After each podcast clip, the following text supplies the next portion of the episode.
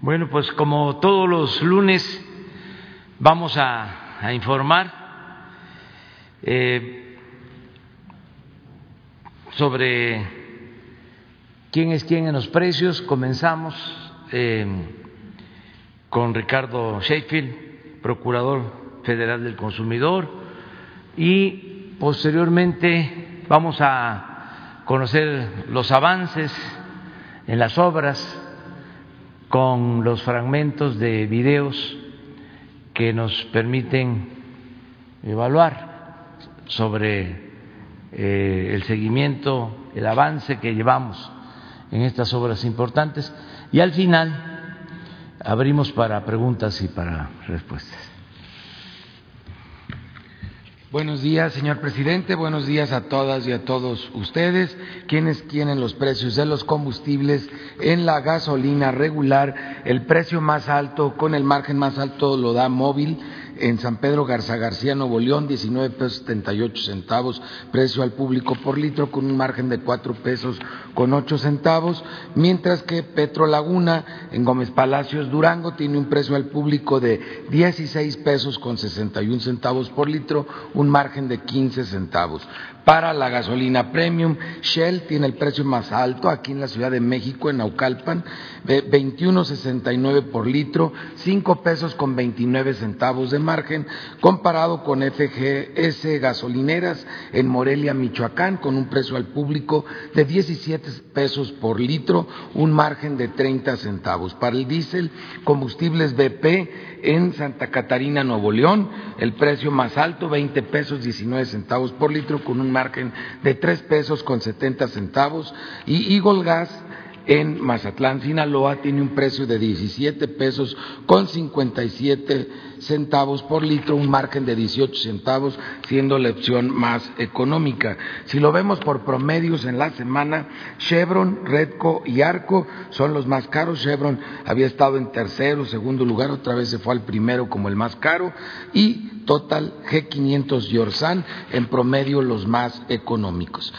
con corte el 6 de noviembre, la mezcla mexicana de petróleo 34 dólares con 80 centavos. Ese mismo día el diésel en promedio 18 pesos 92 centavos la premium 18 pesos 76 centavos y la regular 18 pesos con 19 centavos. Pueden ver ustedes una tendencia a la baja en los promedios de los precios de los combustibles. En verificación atendimos a través de la app de litro por litro 202 denuncias o quejas, 166 visitas o verificaciones fueron realizadas, tres gasolineras no se dejaron verificar, muy probablemente porque no han escalado, no han actualizado sus bombas o están dando litros que no son de litro completo y esto fue Cielo Mixteco en Telmeme Villa de Morelos, Oaxaca, en la carretera a Cuacnopalán, Tehuacán y también estación de servicio Altares en Hermosillo, Sonora y asimismo Servicio Barrancos en Culiacán, Sinaloa, son las tres que no se dejaron verificar. Una gasolinera en General Escobedo en Nuevo León se cerró por completo las 18 bombas porque no habían calibrado las bombas. Y no las habían calibrado muy probable porque no las han escalado conforme a la nueva norma y por eso no hay quien les, quien les calibre. La más barata, de acuerdo a la app que no tome en cuenta el margen, 15 pesos con 69 centavos BP en Puebla, Puebla, y 15 pesos con 71 centavos móvil en San Mateo, Atenco, Estado de México. Las más caras, 21 pesos con 20 centavos, franquicia Pemex, Talpa de Allende, Jalisco, esta gasolinera continuamente dando caro, abusando de ser de las pocas en la región, y Shell, 20 pesos con 69 centavos en Pénjamo, Guanajuato. sesuatu. Para la Premium, la más barata, 15.79, franquicia Pemex Medellín de Bravo, Veracruz. Hidrocina, 16 pesos 26 centavos. Metepec, Estado de México, las más caras, 21.99. Franquicia Pemex en Guasave, Sinaloa. Y 21.99 Shell en Aguascalientes. Aguascalientes, otra que continuamente ha estado entre las más caras. La más barata para el diésel G500, 15 pesos 79 centavos en Marqués Querétaro. Y franquicia Pemex, 16 pesos con 9 centavos, Medellín de Bravo, Veracruz, las más caras, Pemex 21.68 en Talpa de Allende, Jalisco, Través y 20.99, Chevron en Santana, Sonora, seguimos también haciendo la revisión de los servicios sanitarios que estén limpios, en buenas condiciones y que no los cobren, porque el 80% de las estaciones de servicio en el país no cobran este servicio. Gas Flama, Azul en Cuauhtémoc, Ciudad de México, 12 pesos 50 centavos por litro con un margen de 5 pesos con 30 centavos. Es para tanques estacionarios de gas LP la opción más cara, mientras que la más barata es Gas Providencia para tanque estacionario en Doctor Mora, Guanajuato, con un precio al público de 8 pesos 35 centavos por litro y un margen de un peso 59 centavos. Para cilindros de gas, Regiogas Lerdo en Nuevo Ideal Durango, 22 pesos con 55 centavos por kilo, un margen de 7 pesos con 59 centavos es el más caro y el más económico gas Providencia en Doctor Mora, Guanajuato, que se han solidarizado mucho con los consumidores en esta distribuidora de gas LP, 15 pesos con 60 centavos por kilo, 2 pesos con 47 centavos. Ellos seguido han aparecido como los más económicos. Deberíamos esforzarnos todos por ser quienes aparecemos con los precios más económicos, los márgenes más bajos, estabilidad en los precios del gas LP en general. En verificaciones realizamos 52 estaciones de gas LP y en general los resultados fueron muy favorables, todos se dejaron además verificar. Hoy toca remesas. ¿Quién es quién de las remesadoras? Y empezamos viendo que en el mes de septiembre, en total, nuestros paisanos y paisanas nos enviaron 3.568 millones de dólares. Esto representa 31.29% más que en el 2018 y 15.07% más que en el 2019. En el envío promedio de 300 dólares, tenemos que cuando es en efectivo, Ulink es la mejor opción, que por esos 300 dólares le está dando a mamá o a esposa 6.216 pesos y la peor opción es Western Union, que por esa misma cantidad de dólares te da 5.974 pesos con 32 centavos. Esto porque cobra una comisión de 8 dólares y además el tipo de cambio algunos centavos abajo del promedio de los que mejor lo pagan. Si es en depósito en cuenta, la mejor opción se vuelve RIA Money Transfer con 6.273 pesos lo que se recibe, mientras que la peor opción es MoneyGram con 6.000 38 pesos con 10 centavos. Ahí la comisión de MoneyGram es de 9 dólares con 99 centavos. Acuérdense que son allá nuestros paisanos los que están pagando la comisión y determinando el tipo de cambio y finalmente cuánto recibe mamá o esposa acá en México, que han sido muy solidarios nuestros paisanos y paisanas porque sigue aumentando las remesas y las condiciones para ello. De este lado, en México, para recibir el dinero, Telecom es el que tiene más municipios cubiertos, son 1.762 municipios que abarca Telecom, Oxo es el que tiene el mejor horario y más sucursales, de 6 de la mañana a 10 de la noche, 19.146 sucursales en 1.040 municipios. Y Walmart, Electra y Caja Popular Mexicana son quienes de manera adicional ofrecen un seguro para esa recepción. Muchas gracias. Vamos con los videos. La Secretaría de la Defensa Nacional informa los avances en la construcción del Aeropuerto Internacional Felipe Ángeles al 9 de noviembre de 2020. En la Torre de Control y Servicios de Extinción de Incendios se continúa con el montaje de la estructura para el elevador del lobby, acabados de muros y la colocación y montaje de fachadas y plafones, así como las instalaciones eléctricas, hidrosanitarias y contraincendios. En el estacionamiento y terminal intermodal de transporte terrestre se ejecutan los trabajos de montaje de muros prefabricados y acero de continuidad entre traves y columnas. En las redes hidráulicas y sanitarias generales se realiza el relleno y compactación de excavación perimetral de la cisterna de regulación y la preparación de la superficie de muros internos para la aplicación de recubrimiento. En la terminal de combustibles y red de distribución, se avanza en el armado de la estructura del tanque vertical atmosférico 3 y habilitado de acero en cimentación del edificio administrativo. En la pista y plataforma militar, se trabaja en la construcción de la losa de concreto magro y concreto de alta resistencia en calles de rodaje, tendido de tubería, colocación de tubos de concreto preesforzado y el sembrado de pasto en áreas verdes. A la fecha se han generado 52.062 empleos civiles. Faltan 497 días de construcción. Gobierno de México.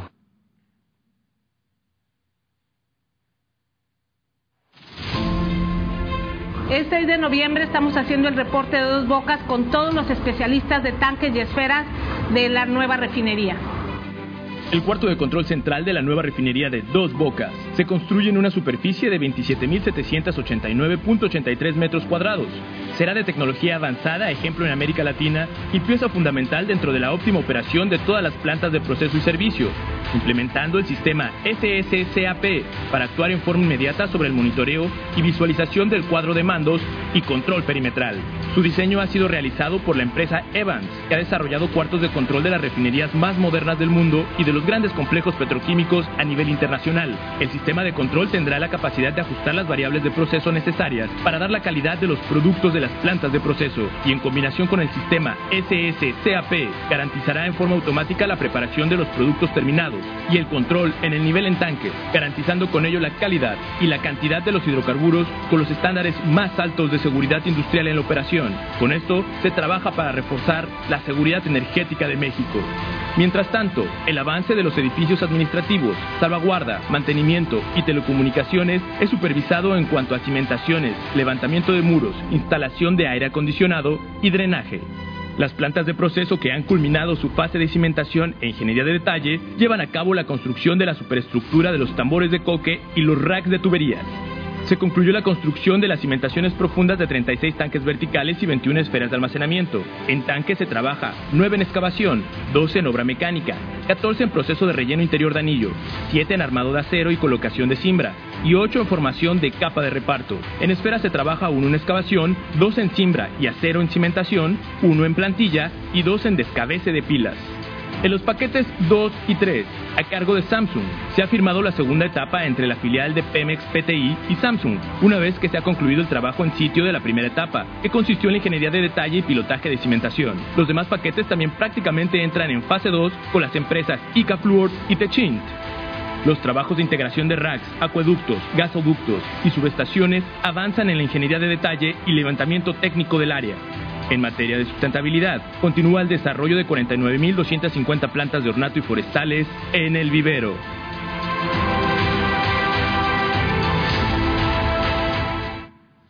Tren Maya, reporte de avances. Semana 12 de 157. En el tramo 1 destacan los avances que hicimos en los trabajos de terracería. En el tramo 2, la producción y traslado de durmientes ya asciende a 95.503 y 1960 respectivamente. En el tramo 3, llevamos a cabo el acondicionamiento de centros de acopio y en el tramo 4, el equipo de arqueólogos de Lina avanzó en el dictaminado y prospección de la superficie. La península de Yucatán es una zona altamente cárstica. La karsticidad es el fenómeno en que las rocas del subsuelo, como el yeso o la caliza, se disuelven por el agua y provocan cuevas, hundimientos o grietas con una estrategia dividida en dos etapas, estudios generales y diseño de soluciones. 1. Un equipo de geólogos y geofísicos recorren a pie cada metro de la ruta para conocer la detalle y tomar muestras de los materiales del suelo. 2. Estos materiales se acopian y son estudiados por más de 50 expertos, mismos que semaforizan los sitios que necesitarán soluciones de ingeniería especiales. 3. A partir de los estudios anteriores, se crean modelos geotécnicos de la cimentación de cada apoyo. 4. Ya en las etapas de operación y mantenimiento, daremos seguimiento al comportamiento del suelo y las estructuras en el mediano y largo plazo, para asegurar la convivencia segura del proyecto con el suelo por el que pasa.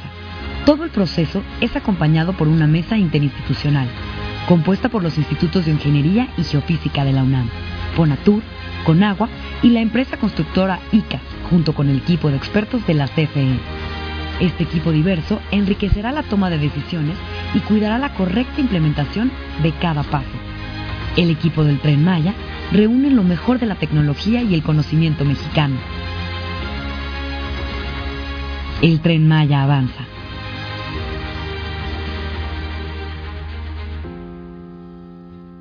Gobierno de México. Construcción del tren interurbano México-Toluca. Reporte semanal. Tramo 1, 36 kilómetros. Avance a la fecha 98.7%. Estación Sinacantepec. Cuenta con estacionamiento y bahía de ascenso y descenso, escaleras eléctricas, andén de 200 metros de longitud, para recibir dos trenes de 5 carros cada uno. Avance de la estación 97.6%. Vía y catenaria. Se han instalado 27 kilómetros de vías y 23 kilómetros de catenaria en el tramo 1. Viaducto 2. Se cerró el viaducto con la colocación de las traves prefabricadas entre los apoyos 42 y 42A con una longitud total de 4.7 kilómetros. Viaducto 4. Las columnas más altas del proyecto son de 70 metros y se encuentran a la altura del camino a Chalma. Estas columnas son más altas que el Monumento a la Revolución.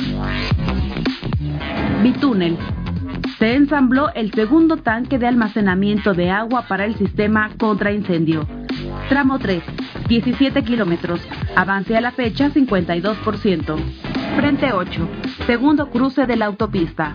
Una vez montadas las traves, se procede con la instalación del diafragma que une las traves paralelas. Una vez terminado, se colocarán las tabletas, losa, banquetas y faldones.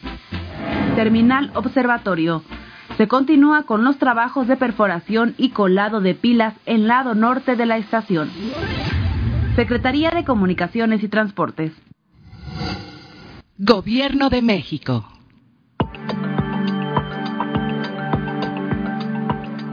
El corredor interoceánico del Istmo de Tehuantepec, aprovechando la posición estratégica de la región, sumará una alternativa eficiente en tiempo y costo a las rutas de comercio mundial. A continuación se informa el avance de obras a 9 de noviembre de 2020. Para ampliar la capacidad operativa del puerto de Coatzacoalcos, continúa la construcción de 130 metros de muelle en dos tramos con un avance promedio de 86.3%, lo cual permitirá un mejor acceso para la entrada y salida del comercio internacional. El dragado de construcción, que permitirá recibir buques de hasta 34 pies, tiene un avance del 5.6%. En el puerto de Salina Cruz, se han creado más de 90 elementos de concreto para el rompeolas oeste, con el cual se podrán recibir buques con calado de hasta 20 metros. Además, continúa la conformación de patios de almacenamiento para trabajos de colado y acopio. En el tramo 3 del ferrocarril del Istmo de Tehuantepec, de Mogoñé a Lagunas, hay un avance del 20%. Con la rehabilitación de la vía, se está generando un aumento de empleo en la sociedad ismeña y se traducirá en nuevas oportunidades. El avance total de la modernización de la vía es de 16%. En el corredor interoceánico, impulsamos un nuevo tipo de desarrollo para todas y todos. Gobierno de México. Sí. Bueno, eh, vamos también a informar sobre la situación de las inundaciones en Chiapas, en Tabasco, en Veracruz. Eh, afortunadamente ya ha dejado de llover, eh, una precipitación eh, histórica, nunca había llovido tanto, hablo de 50 años a la fecha, en el caso de Tabasco, de acuerdo a los registros. Eh, fue algo extraordinario. Afortunadamente, eh, el pronóstico es que ya mm, ha dejado de llover y así se espera para los próximos días. Desde luego, el agua tarda en bajar. Tabasco es una planicie, todo lo que llueva en la sierra baja a la planicie. Hay eh, zonas en Tabasco que están abajo del nivel del mar, son como ollas. Entonces, toda esa agua, que fue mucha, inunda eh, y tarda en eh, salir al mar por la desembocadura de los ríos. Eh, nos preocupó mucho la situación del sábado en la madrugada porque se llenó por completo la presa Peñitas, hubo una precipitación de 3.500 metros cúbicos por segundo,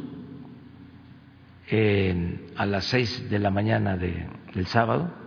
Eso me llevó a tomar la decisión de trasladarme al Estado porque se tenía que defogar la presa y toda esa agua iba a causar muchos daños. Además, había que tomar la decisión de soltar agua porque se tenía el riesgo de que la presa se reventara. Los técnicos de la Comisión Federal de Conagua se portaron muy bien, se hicieron buenos cálculos, se decidió una extracción hasta de 2.500 metros cúbicos por segundo para poder bajar el llenado de el vaso de la presa. Se acordó y eso fue muy bueno que se hiciera de manera gradual, que se le avisara a la población río abajo del Samaria para eh, buscar refugios, albergues, eh, trasladarse a las zonas altas. Afortunadamente solo eh, se llegó a extraer 2.100 metros cúbicos, dos horas. Y a partir de ahí empezó a reducir la precipitación, los escurrimientos a la presa y ahora ya este pues eh, lo que ingresa es alrededor de mil eh, metros cúbicos por segundo, de tres mil quinientos a mil metros cúbicos por segundo. Ahí vamos a dejarlo de tarea para los que estudian eh, las matemáticas, los ingenieros, los técnicos y los ciudadanos que quieran saber cuánto significa este volumen de agua. Es el equivalente, lo que llovió en estos días, en un día o en dos días, a lo que llueve en todo un estado del norte del país. Este, estamos ayudando, como siempre, la Secretaría de Defensa, la Secretaría de Marina, están aplicando el plan DN3, el plan Marina, está allá el secretario de Bienestar, em, la coordinación por parte del gobierno federal está a cargo de em, Laura Velázquez que ha estado pendiente. Eh, está eh, participando con agua, la Comisión Federal de Electricidad, Pemex, se han recibido apoyos de gobiernos estatales, del gobierno de la ciudad, bombas de succión para sacar el agua, eh, se están instalando, están funcionando cocinas con alimentos, se está ayudando en todo lo que se puede. Lo más eh, importante es cuidar que no se pierdan vidas humanas, eh, lo material se repone, lo más importante es la vida. Entonces, ahí vamos, eh, saliendo adelante. En Chiapas, ahí el fenómeno es de otro tipo, desde luego desbordamiento también de ríos, pero es la parte alta, ahí más que nada son derrumbes lo que se produce. En Veracruz sí, también en las partes bajas hay inundación y estamos eh, ayudando a los gobiernos estatales y contamos con el apoyo de todas las dependencias federales. Eh, me gustaría, para eh, tener una idea, que Laura nos explicara sobre esto sobre las inundaciones.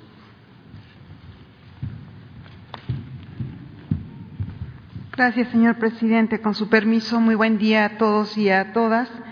Eh, presento a ustedes un, un, informe sobre el Frente Frío número 11. En este mapa que nos proporcionó con agua podemos eh, verificar en los tonos eh, magenta la mayor afectación por las precipitaciones acumuladas del día 26 de octubre al 6 de noviembre del presente año, siendo los estados más afectados de Tabasco, Chiapas, Veracruz y Quintana Roo. En la siguiente lámina es muy importante también esta lámina que nos proporcionó con agua, donde podemos ver eh, aquí en color azul esta barra que nos indica el resumen mensual de las lluvias. En color azul es 2020, en color naranja es la media y en color verde la comparación con el año pasado, solamente para que tengamos el referente de qué acumulado de precipitaciones hemos tenido a lo largo de este año hasta el día de hoy. De acuerdo con los registros de precipitación de Conagua, el año 2020 es el segundo año más lluvioso históricamente con una precipitación acumulada de 2.830 litros por metro cuadrado, solo 128 por debajo del registro de 1970 que asciende a 2.948 litros por metro cuadrado. Durante octubre se presentó un 94.8% más de lluvia respecto al promedio anual y desde noviembre a la fecha ha llovido 41% más que el promedio. La precipitación acumulada en el estado de Tabasco del primero de enero al 31 de octubre en 2020 es de 2.830 litros por metro cuadrado, lo que representa un 18% más de precipitación acumulada respecto a la media nacional durante todo el año. Las afectaciones en el estado de Tabasco, lamentablemente, tenemos el informe de eh, cinco personas fallecidas, 148 mil personas afectadas, 35 mil 982 viviendas con penetración de agua y por supuesto tenemos el detalle de la eh, afectación en la siguiente lámina, si son tan amables, eh, por municipio. Eh, resaltar que de 17 municipios que conforman el estado de Tabasco, 13 se encuentran eh, con una afectación severa. Eh, resaltando, lamentablemente, los municipios de Centra, del centro, perdón, de centro de Macuspana y Tacotalpa. las acciones que hemos realizado a lo largo de, estos días, la verdad es que ya llevamos un mes, eh, porque empezamos con los frentes fríos de 4 y 5 eh, en el mes de octubre y, hemos estado ahí muy al pendiente por la afectación de este Frente Frío 11 que se sumó al, anterior. Y eh, hasta el momento tenemos eh, instalados 236 refugios temporales con poco más de 9 mil personas. Es importante resaltar toda la ayuda humanitaria toda la solidaridad que hemos recibido, eh, no solo del gobierno federal, sino de los estados, como ya bien lo mencionó el señor presidente. Eh, no voy a dar el detalle, eh, la verdad es de que esta lámina se queda corta de, todo lo que hemos recibido.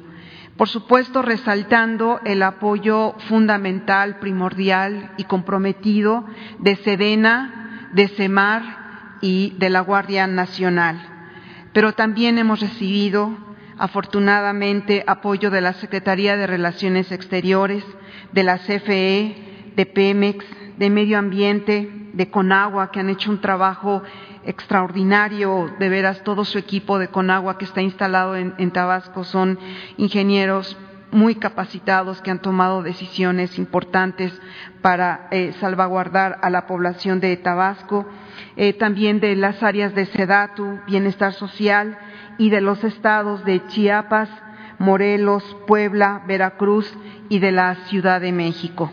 Yo espero ya el día de mañana tener cuantificado todo este apoyo, porque es un dato que me lo han estado solicitando. Quieren saber exactamente cuánto se ha eh, ingresado en, pesos al apoyo a Tabasco. Estas son algunas imágenes que de verdad son muy representativas del trabajo que se ha eh, realizado por parte de, Sedena, llevando de diferentes puntos de la República las bombas. Hay aproximadamente 50 bombas eh, instaladas eh, a lo largo y ancho del, Estado. ese apoyo nunca se había visto, llegaron incluso por helicóptero, por avioneta el apoyo también de Marina, que nos han ayudado a, salvar vidas, a salvar gente que, que, se quedó lamentablemente en sus viviendas sin poderse mover y en la instalación también de, los, de las cocinas comunitarias, al igual que Sedena. Guardia Nacional también eh, respaldándonos. Hemos instalado casi 60 mil costales de arena en muchos puntos donde pensamos que había riesgo. Eh, todas estas definiciones eh, se han tomado todos los días a las 7 de la mañana por reuniones que encabeza el señor gobernador con todas las instancias del gobierno federal y el gobierno del estado de, Tabasco para realizar acciones preventivas muy importantes y se han instalado estos costales que le llaman en una forma de pirámide para contener eh, los bordos o eh, las, eh, las contenciones para prevenir el, desborde de los ríos. protección civil, nos hemos salido casi todo el, equipo, somos un equipo muy pequeño, pero los pocos que somos dejamos el escritorio para irnos a, a resguardar y a trabajar duramente a, Tabasco. Eh, Pemex nos ha enviado 10 unidades móviles que están atendiendo a la, a la población. CFE nos ha mandado eh, camionetas, eh, nos ha ayudado a trasladar este, grúas. relaciones exteriores, el día de ayer llegaron víveres, una cantidad mucho, muy importante que se trasladó inmediatamente a los refugios temporales.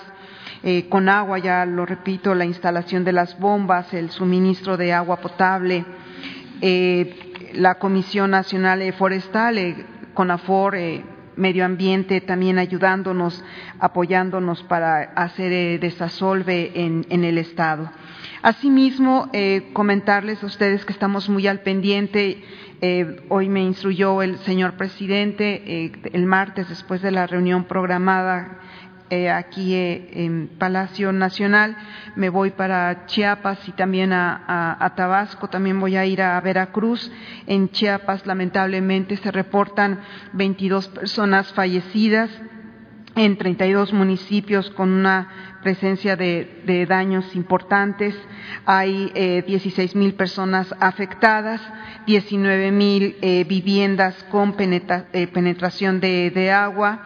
Se han instalado eh, aproximadamente 13 refugios. Hoy por la mañana me mencionaron que ya son más de 20, en donde se encuentran albergados casi 750 personas. En el estado de Veracruz, las afectaciones son en 15 municipios, 20 mil personas afectadas y 5 mil eh, viviendas con penetración de, agua. Ahí hay menos refugios, las personas afectadas han tomado la determinación de irse a viviendas de sus familiares para eh, proteger sus vidas.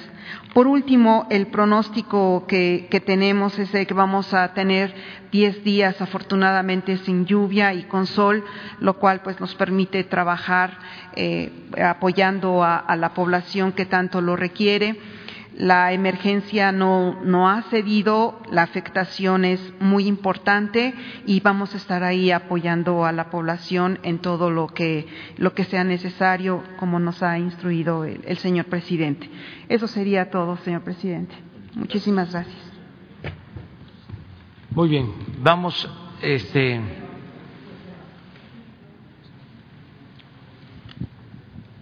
Gracias, presidente. Buenos días a la gente que lo ve y lo escucha. Les voy a hacer tres planteamientos, si me lo permite. Es un tema de migrantes, otro de traición a la patria y otro sobre los ejidatarios de Krill en Chihuahua. Empezaré por el tema de, em, de los migrantes. Presidente, las remesas enviadas a México crecerán 8.4% en 2020 y llegarán a los 39.500 millones de dólares pese a las afectaciones derivadas de la pandemia del COVID-19, pronosticó el Banco BBVA en la presentación de su informe Anuario de Migración y Remesas México 2020 el pasado 7 de octubre del año en curso. En ese sentido, presidente, el pasado 4 de diciembre del, del año 2000, en las Naciones Unidas se acordó que el 18 de diciembre sería el Día Internacional del Migrante. Esto refrendó la Convención Internacional sobre la protección de los derechos de todos los trabajadores migratorios y sus familias que se habían adoptado diez años antes por esta misma institución. La convención entró en vigor hasta el 2003 y hasta el momento solo tiene 46 ratificaciones. En México, el Día del Migrante ha tardado en consolidarse como el Día de la Acción Mundial a favor de los migrantes. Al inicio de este primer, primer 18 de diciembre del 2000, a la fecha pasó un tanto inadvertida, salvo para, salvo para los directamente involucrados en el proceso a nivel oficial. Los siguientes años, diversas instituciones realizaron alguna conferencia de prensa, algún evento cerrado y con invitación oficial. Sin embargo, los últimos años, el 18 de diciembre, dejó de ser una fecha que, son algunos, que solo algunos funcionarios recordaron por decreto.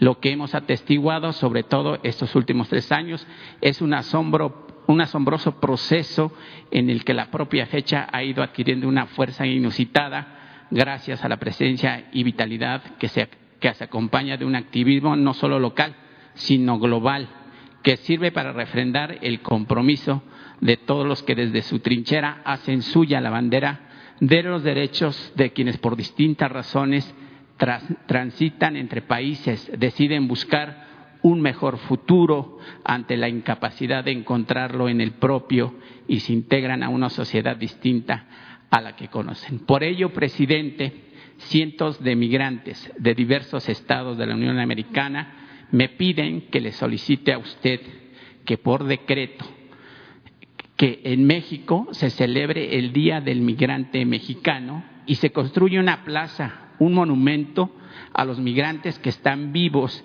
y a los miles que se han caído en su intento de lograr el sueño americano.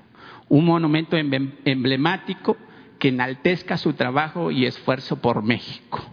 El único monumento al bracero que existe es una escultura de Dan Medina que se encuentra en el Migrant Ben Plaza, en el centro de Los Ángeles, California, y rinde homenaje a los trabajadores mexicanos que emigraron temporalmente a los Estados Unidos y después de la Segunda Guerra Mundial, o sea, en 1945, para ayudar a solucionar la escasez de mano de obra.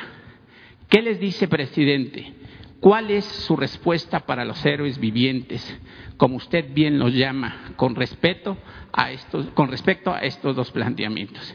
Y como colación, presidente, también le quiero manifestar, después de múltiples críticas, ataques hacia mi persona, por supuestos activistas promigrantes, a través de mi correo, Twitter, quiero decirles que seguiré siendo la voz de los migrantes en la mañanera, porque soy hijo de migrante Prueba de ello es que aquí tengo una carta de deportación de mi padre, Daniel Olvera, que ya no vive físicamente, pero que en 1966 fue deportado en de Calexico, California.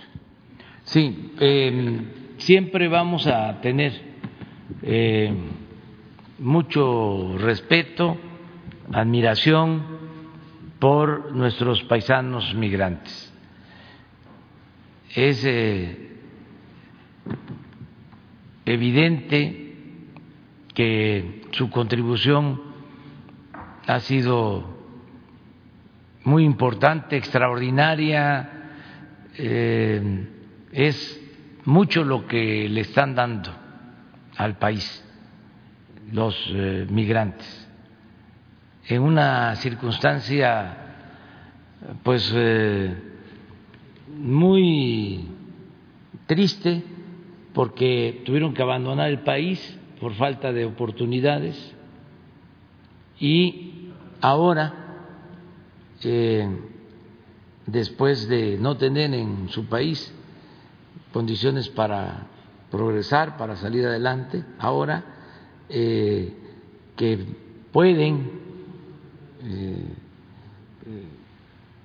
tener trabajo en Estados Unidos, y ahorrar, eh, están mandando apoyos a sus familiares. Es eh, un acto de heroísmo.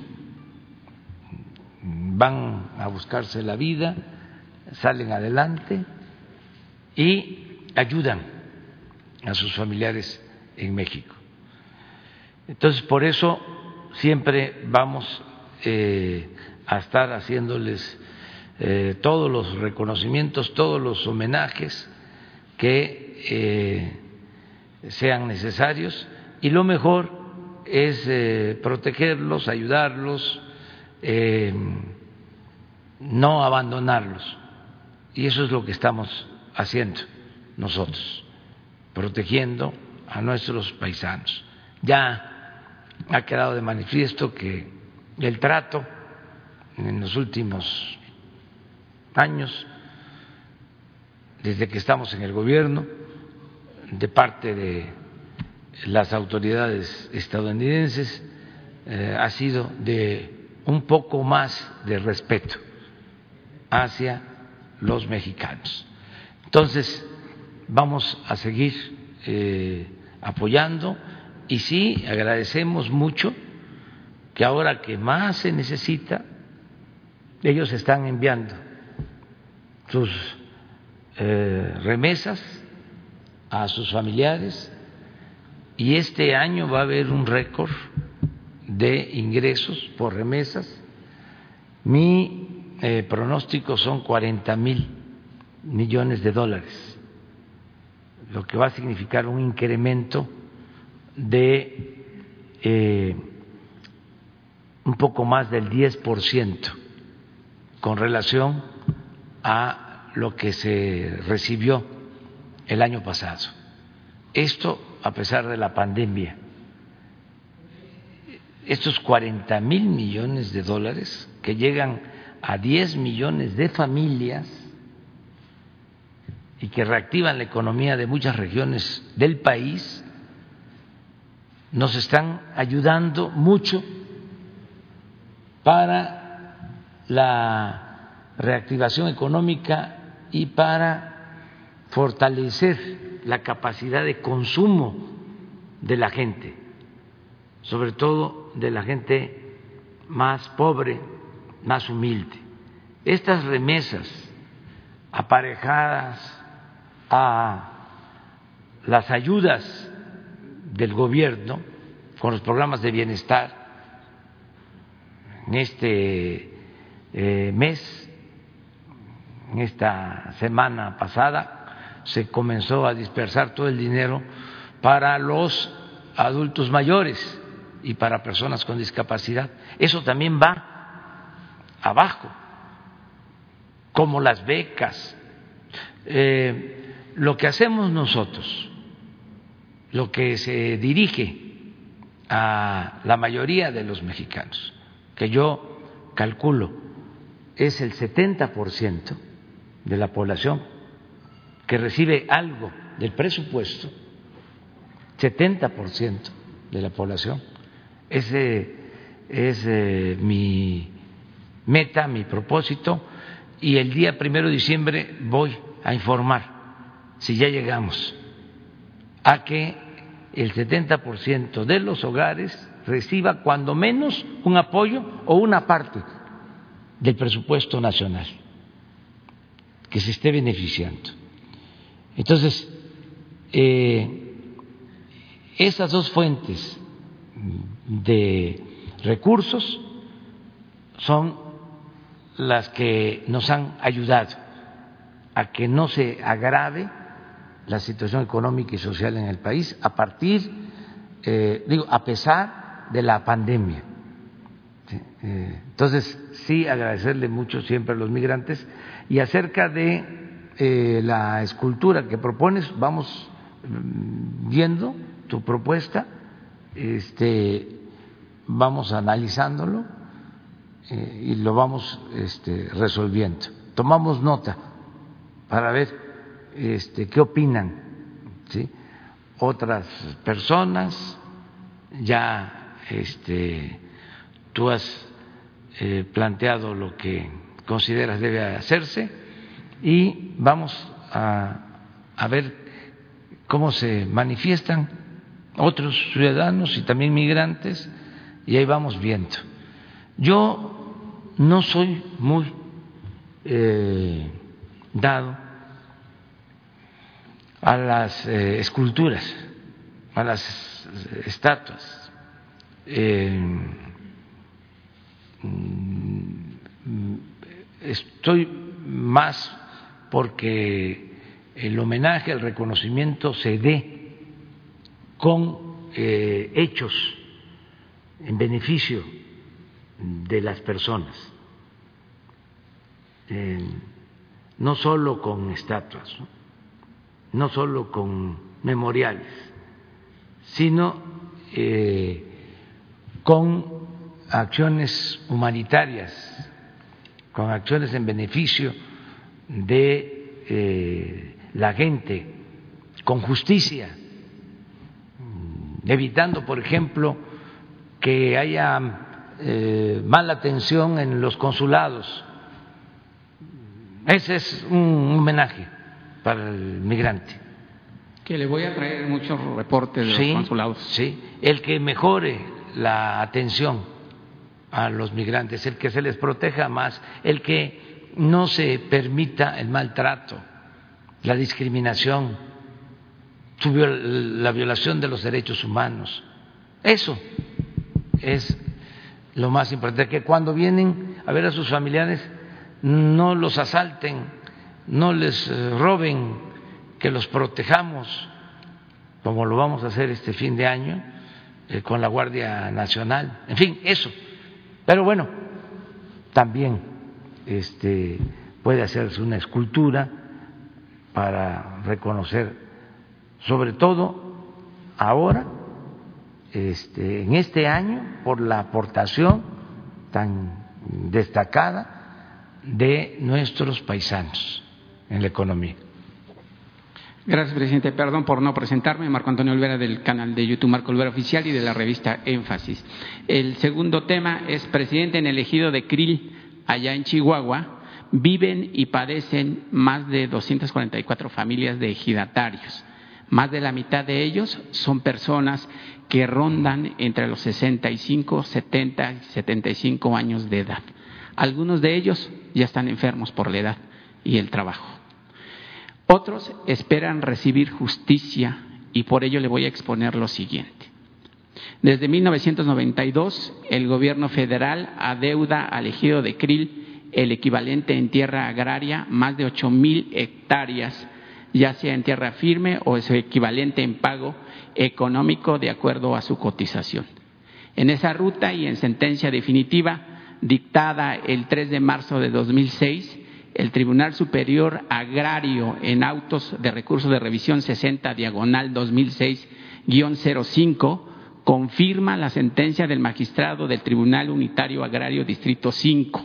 Por ello, presidente, el objetivo de este tema es que los ejidatarios de CRIL le piden que la Secretaría de Desarrollo Agrario Territorial y Urbano determine dar cumplimiento a la sentencia, sentencia agraria, perdón, 560 diagonal 2004 del Tribunal Unitario Agrario Distrito 5 allá en Chihuahua, confirmada por el Tribunal Superior Agrario número 60 diagonal 2006-05, ya que según lo establecido por el Tribunal Agrario, la SEDATU puede cumplir de inmediato ese pago, ya que es cosa juzgada que la Secretaría debe dar cumplimiento a la orden jurisdiccional consistente en que debe ejecutarse en forma complementaria el decreto presidencial de dotación y entregar más de 8.800 hectáreas o pagar el equivalente al precio actual como cumplimiento y sustituto. En el procedimiento de ejecución de sentencia expediente 560 diagonal 2004, continuando en el 52 diagonal 2007 del Distrito 45 de la SEDATU, debe acatar el cumplimiento de sentencia, que es ofrecer el pago por las cantidades que se adeudan a razón de un precio comercial de 120 mil pesos por hectárea, que da un total de 1.605 millones 845 mil pesos. Los ejidatarios, presidente, están dispuestos a recibir la mitad o lo que le designe, pero que sea justo después de 28 años de estar en espera de que se resuelva el problema. Cientos de familias de Krill en Chihuahua creen en usted y esperan la justicia que tanto ha prometido a su llegada a su gobierno. Vamos a, revisar el caso este, con Román Meyer, con el procurador agrario, y eh, les vamos a dar una respuesta a los eh, ejidatarios de CRIL, de Chihuahua. Hacemos ese compromiso. Eh, se les va a este sí les paso ahí el contacto para que ustedes platiquen. contactar sí para buscar la forma. Y la última pregunta presidente es sobre traición a la patria.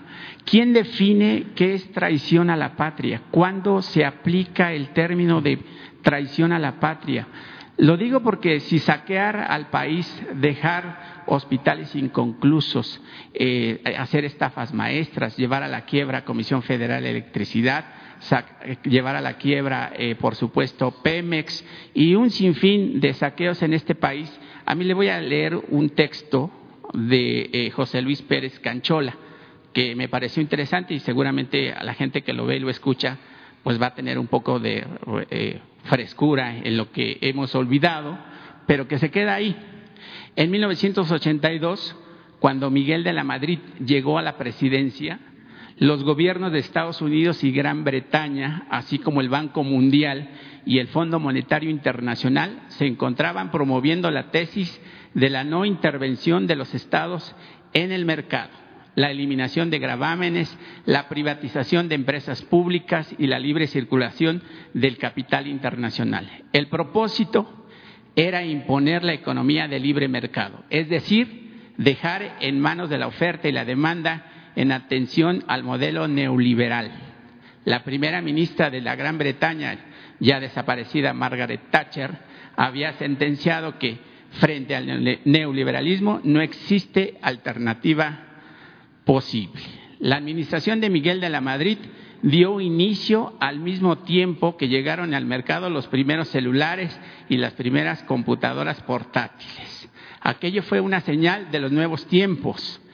Era el turno del neoliberalismo y poco a poco las nuevas tecnologías empezaron a ser más importantes que las personas.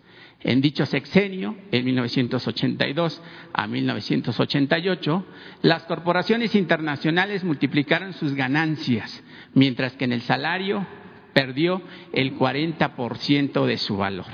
La deuda externa pasó de 6 mil millones de dólares a 84 mil millones. Todo un saqueo. Aquel gobierno incluyó en su gabinete a una serie de personajes egresados de las universidades de Harvard y Yale y del Instituto Tecnológico de Massachusetts. Fue una generación de tecnócratas educados en Estados Unidos. Todos ellos abrazaron el liberalismo y convirtieron a México en un botín del Banco Mundial, del Fondo Monetario Internacional y de las empresas transnacionales. Por esto, solo fue el principio. Los siguientes gobiernos encabezados por Salinas, Cedillo, Fox, Calderón y Peña Nieto apoyaron con entusiasmo aquel latrocinio en contra de los recursos naturales y fueron tolerantes ante la explotación criminal de la mano de obra de los trabajadores mexicanos. Se trataba de un mal necesario para competir en el mercado mundial, según aconsejaban los expertos, entre comillas, en el tema del neoliberalismo. Salinas llegó a la presidencia en 1988 con 53 millones de mexicanos viviendo en la pobreza. Peña Nieto terminó su administración en 2018, según el Coneval, con 52 millones de pobres. Es el otro extremo y de acuerdo con la agencia internacional Oxfam en México, tenemos a 16 familias que concentran una riqueza cercana a los 150 mil millones de dólares. En síntesis, nos hemos, convertido, nos hemos convertido en un país con grandes desigualdades, con millones de mexicanos en el desamparo, con millones de desesperados, con altos niveles de violencia criminal y con graves violaciones a los derechos y libertades. Esa es la herencia del México neoliberal. A esto se tiene que enfrentar su gobierno, presidente. Por lo mismo, en este sexenio de transición, que necesite el apoyo de los mexicanos preocupados por el futuro de México, podemos tener divergencias en algunos temas, pero tratándose de hacer justicia a millones de familias que buscan escapar del hambre, de la miseria y que sueñan con un mejor futuro para sus hijos, nuestros hijos, todos debemos involucrarnos por una simple solidaridad humana. Quisiera que me definiera, después de todo este eh, relato, de ¿Quién aplica o cuándo se aplica traición a la patria? Si todo lo dicho, pues es prácticamente, pues ya, ¿qué podemos explicar? Bueno, ya hemos hablado bastante del fracaso del modelo neoliberal. No estamos en crisis económica eh, por la pandemia Estamos en crisis económica porque fracasó el modelo neoliberal. La pandemia lo que hizo fue precipitar la caída del modelo neoliberal, demostrar de que era inviable ese modelo económico impuesto en México, como tú lo estás afirmando, y lo dice Canchola en su artículo, durante 36 años, en efecto, desde 82 hasta el 2018. Pero ya ese eh, periodo es historia, eh, ya eh, no queremos más de lo mismo por eso no se está aplicando una política económica neoliberal en el país, que es sinónimo en efecto de saqueo. Debe de saberse y es eh, comprobable, se puede probar, de que nunca en la historia de México se había llevado a cabo un saqueo tan grande como el que se realizó durante el periodo neoliberal, en los 36 años del periodo neoliberal, ni en los tres siglos de dominación colonial saquearon tanto como en el periodo neoliberal. Y en efecto, hay una monstruosa desigualdad económica y social en el país. Estamos como cuando Morelos llamó a que se moderara la indigencia y la opulencia. Así se está.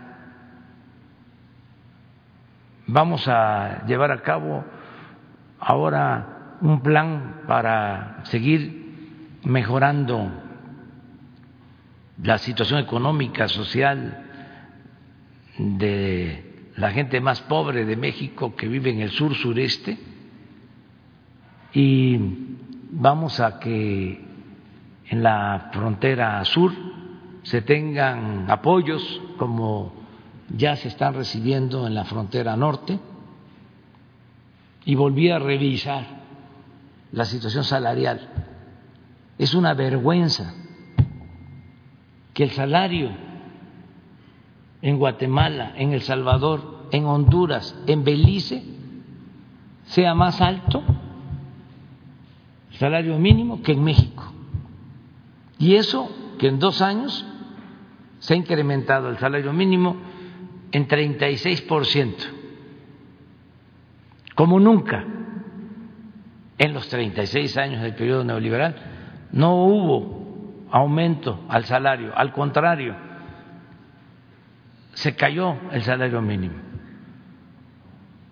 Ese es otro resultado nefasto de la política neoliberal. Hace 30 años el salario en México era superior al salario eh, en China. Y se hablaba de que si China estaba progresando, estaba creciendo, era porque tenía esa ventaja comparativa de eh, bajo eh, salario, es decir, de salarios mal pagados. Ahora resulta que el salario en China es más elevado que el salario en México. Y estos tecnócratas corruptos engañaron diciendo que si aumentaban los salarios iba a haber inflación. ¿No se acuerdan de eso? Bueno, nosotros hemos aumentado dos años el salario y no ha habido inflación. Se ha mantenido la inflación de acuerdo a las proyecciones del Banco de México. Esos son los sofismas que utilizaron para engañar y para imponer un modelo en beneficio de una minoría y eh, en contra del interés general, del interés del pueblo. Entonces, eso es lo que está cambiando. ¿Qué es traición a la patria? Bueno, es muy amplio el concepto. Eh, si se estableció desde la primera constitución federal de 1824 de que a los presidentes se le podía juzgar, sobre todo eh, se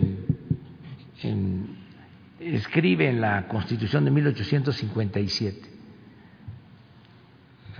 por traición a la patria, a los presidentes de México, y decía la Constitución del 1857, por eh, delitos electorales. En la Constitución del 17, a pesar de que fue una constitución avanzada en lo social, pero como ya se estaba proyectando el sistema político presidencialista, se dejó de que a los presidentes solo se le podía juzgar por traición a la patria y se quitó en la Constitución del 17 de que se les juzgara por delitos electorales. Entonces, es hasta ahora,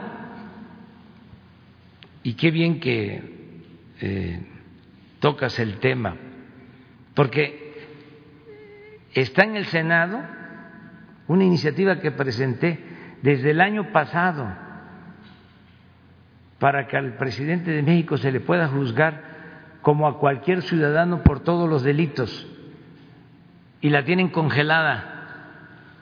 Es increíble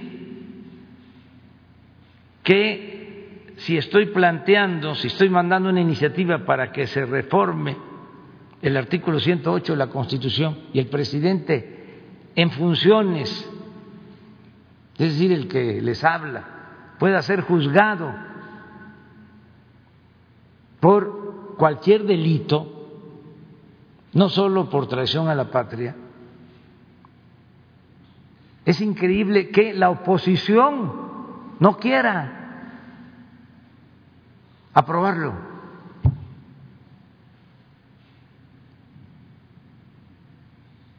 es kafkiano. ¿Cómo si este, son opositores? Si están los de frena uno, los de frena dos en contra de nosotros que quieren que yo renuncie me vaya. ¿Y por qué se oponen a esta reforma constitucional? para acabar con los privilegios del presidente. Pues es que están pensando de que ellos van a regresar y que si queda eso establecido en la Constitución,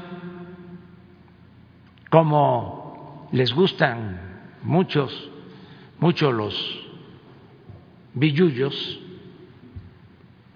podrían ser juzgados, porque son muy ambiciosos, porque su Dios es el dinero, entonces no quieren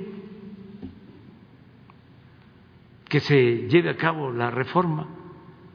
Está en el Senado, aquí aprovecho para hacer un llamado, porque es uno de mis compromisos que ahora que cumplo eh, dos años, el día primero de diciembre, yo quisiera ya decir, se cumplió, ya no hay fuero, ya no hay privilegio para el presidente.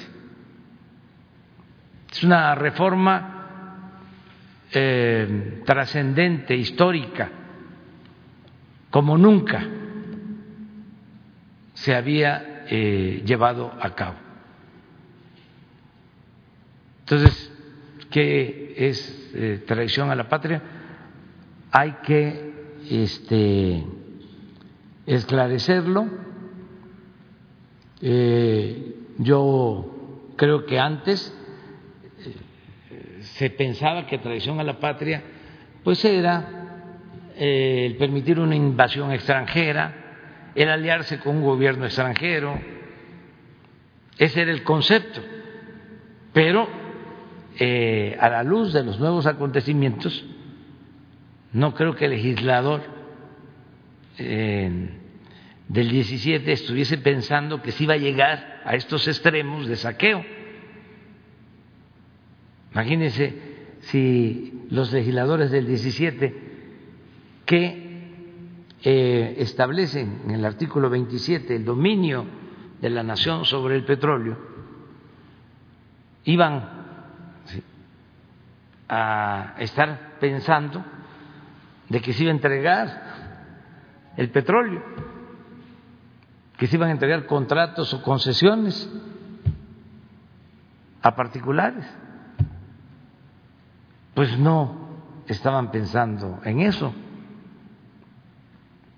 Eh, entonces, sí hay que eh, replantear en todo esto, qué significa traición a la patria en los tiempos actuales.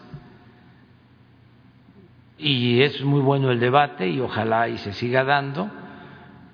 Y por eso pues va a haber una consulta en agosto del año próximo. Yo creo que eso es un avance. He venido diciendo que aún con lo confuso que es la pregunta, lo ambiguo, pues ahí la gente va a decidir si quiere que se eh, juzgue a los expresidentes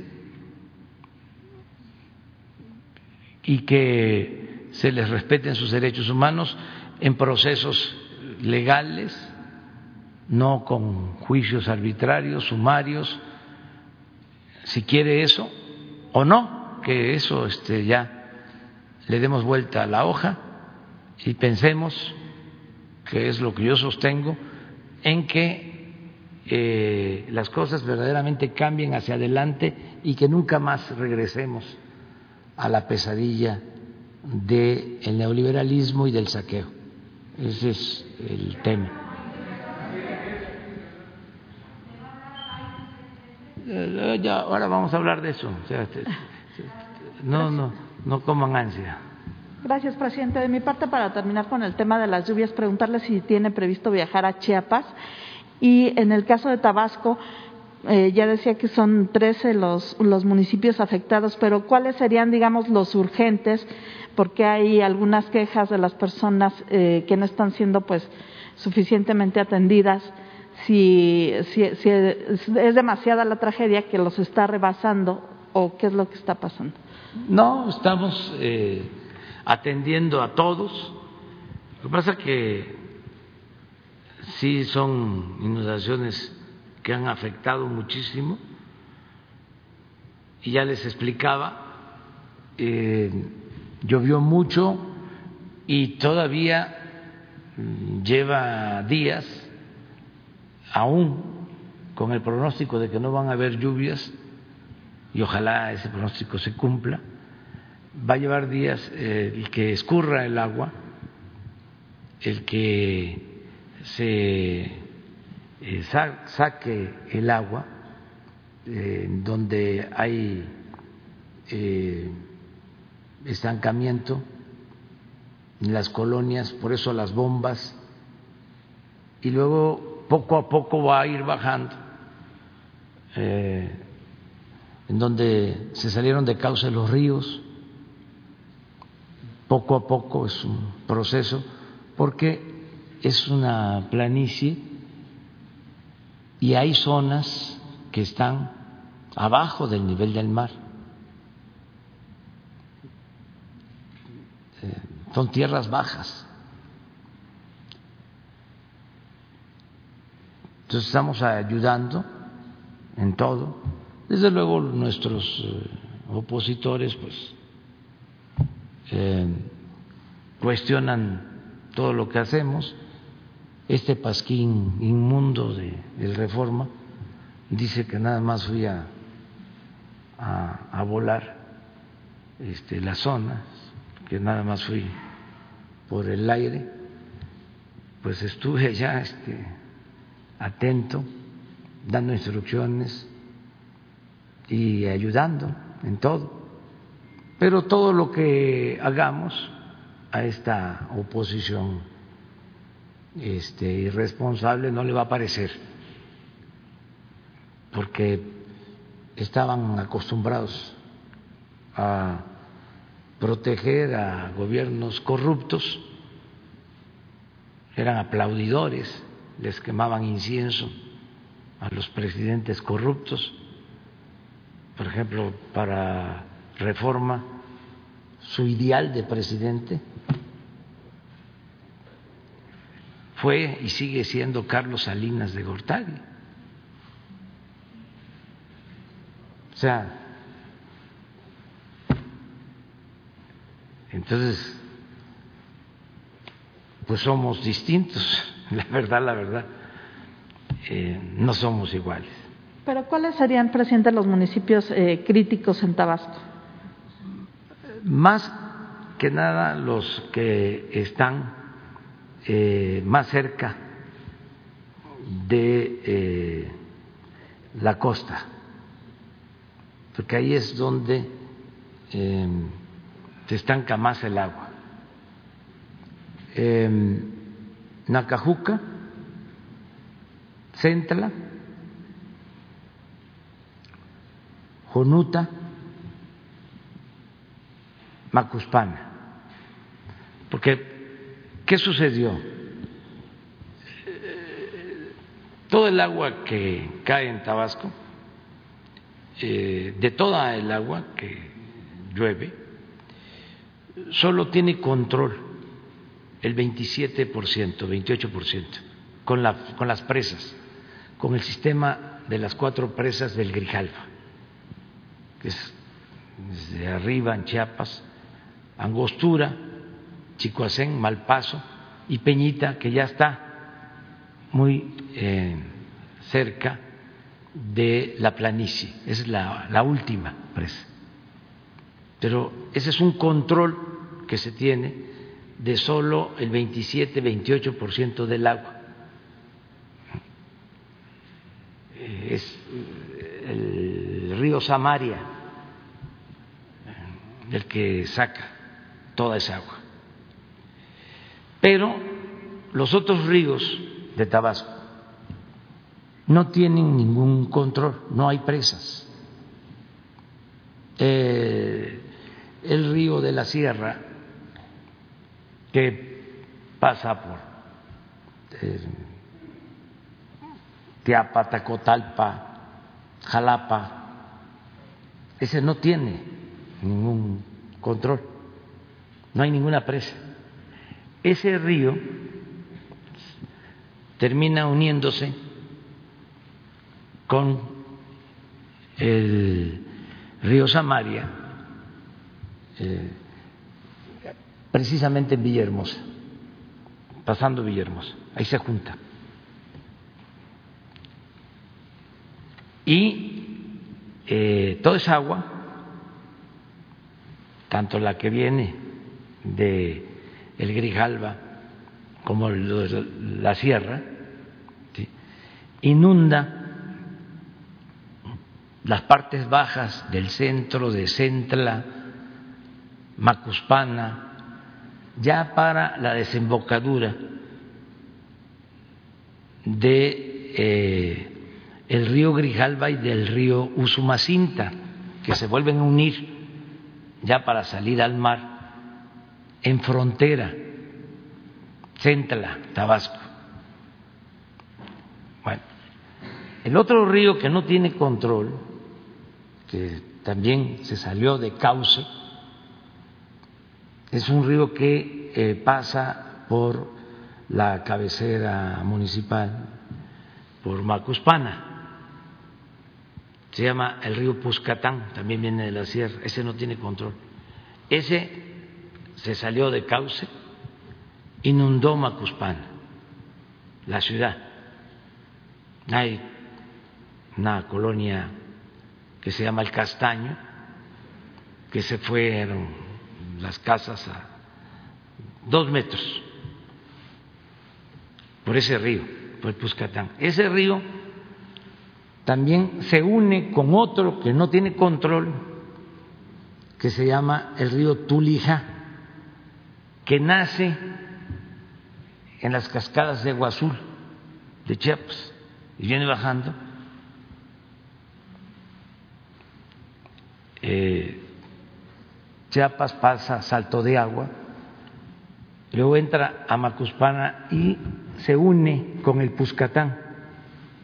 Ese es el río que pasa por mi pueblo, donde nací, Tepetitán. Entonces, ese río también se salió de cauce. mi pueblo está inundado, Tepetitán. De niños, y cuando siempre se padecían de estas inundaciones. Y luego está el gran río, el río más grande de México, que es el Usumacinta. Ese río tampoco tiene ningún control. Ese río, afortunadamente, eh, se está comportando mejor. Hasta ayer no había un desbordamiento mayor en ese, en ese río. Entonces, eso es lo que está sucediendo. Entonces me preguntas, ¿dónde están las zonas más afectadas? Las partes bajas. ¿Dónde va a tardar más en eh, salir el agua, el desagüe? Entonces, lo que se está haciendo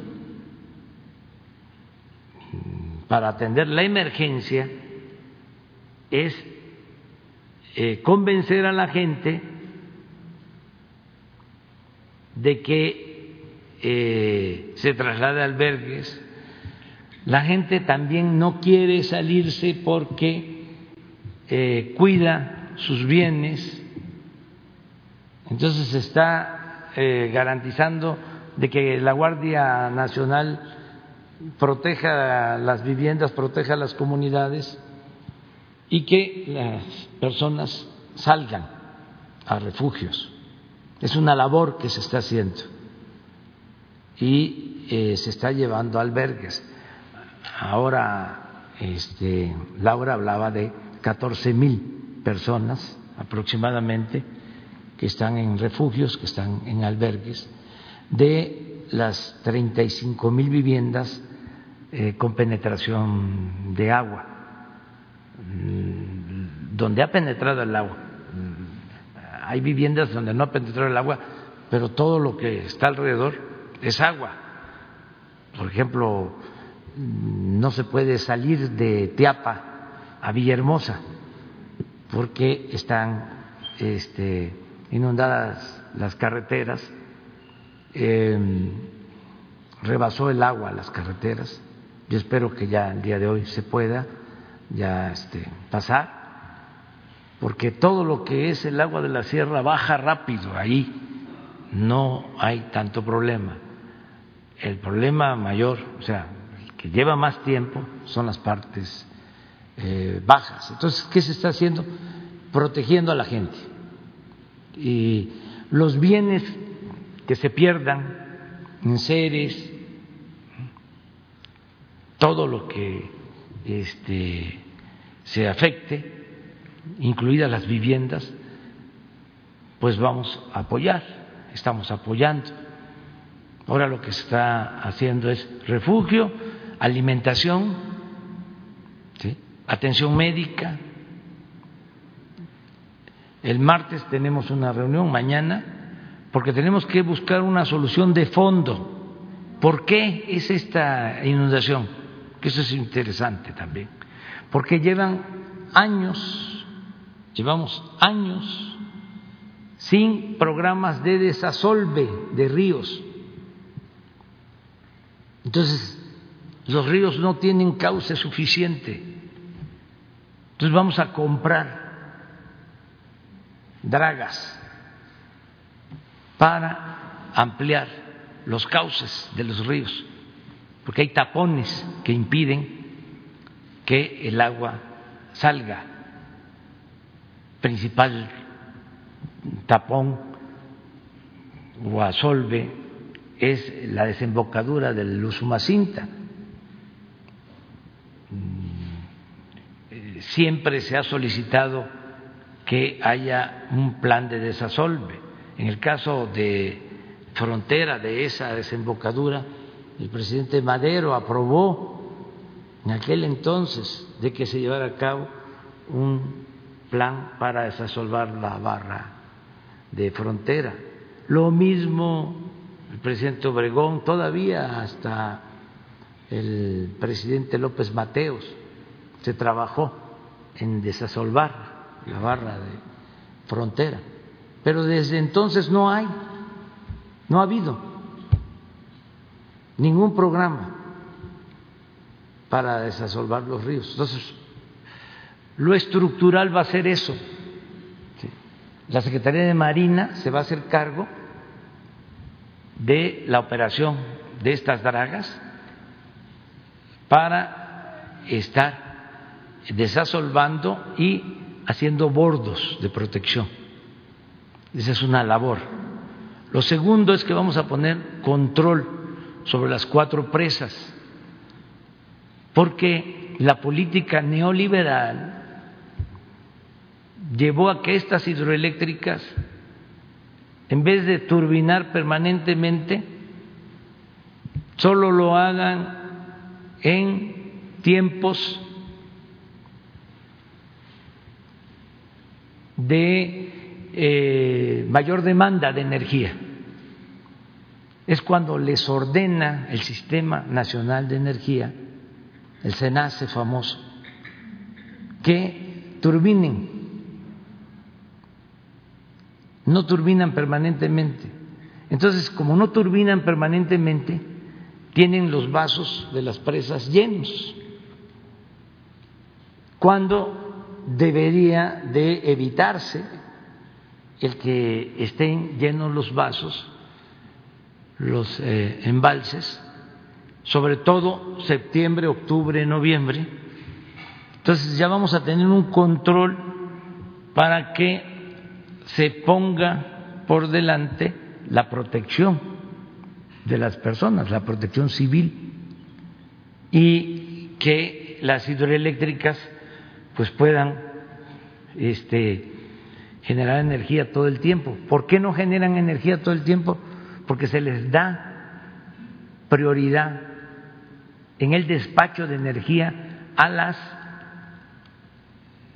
empresas privadas. Es el colmo entonces, orden. Eso es para mañana. Porque no va a volver a suceder esto. Es más, nos agarró esta nueva tormenta ETA, ya este, iniciado ese plan. Lo tercero es un programa de desarrollo urbano eh, y de vivienda y el cuarto punto de este plan integral para las zonas bajas, las tierras bajas, va a ser el bienestar de la gente.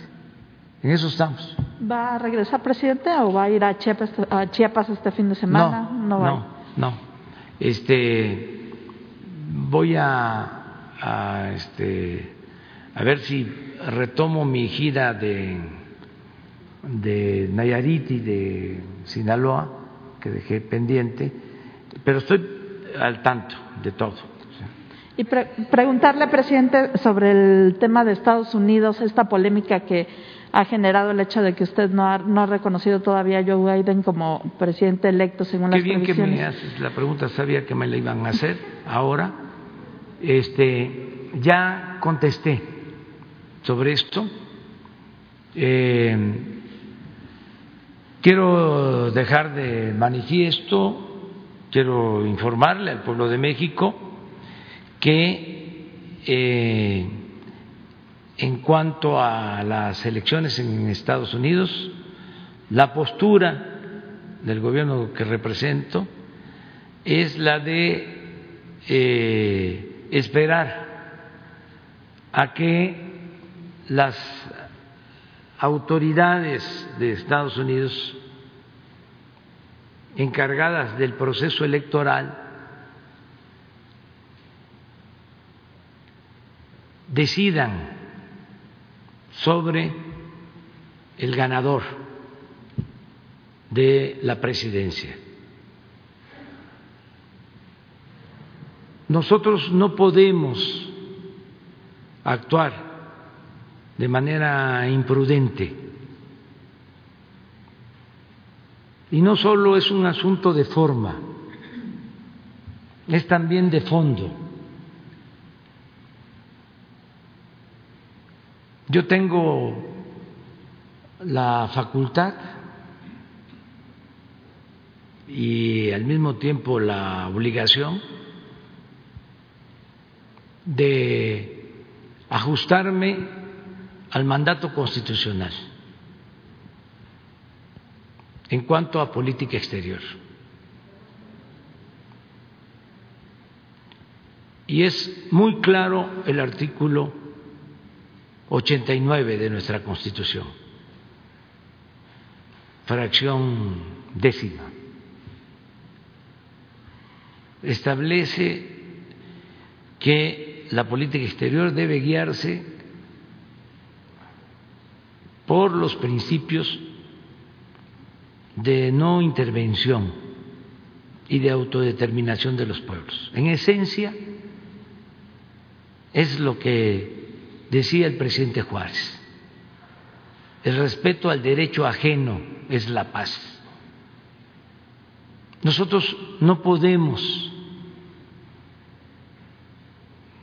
inmiscuirnos en la política de otros países, de otras naciones. Tenemos que ser respetuosos de la decisión que tomen los pueblos, que tomen los gobiernos extranjeros. Esto no significa que estemos en contra o a favor de nadie. ¿Se ha interpretado así?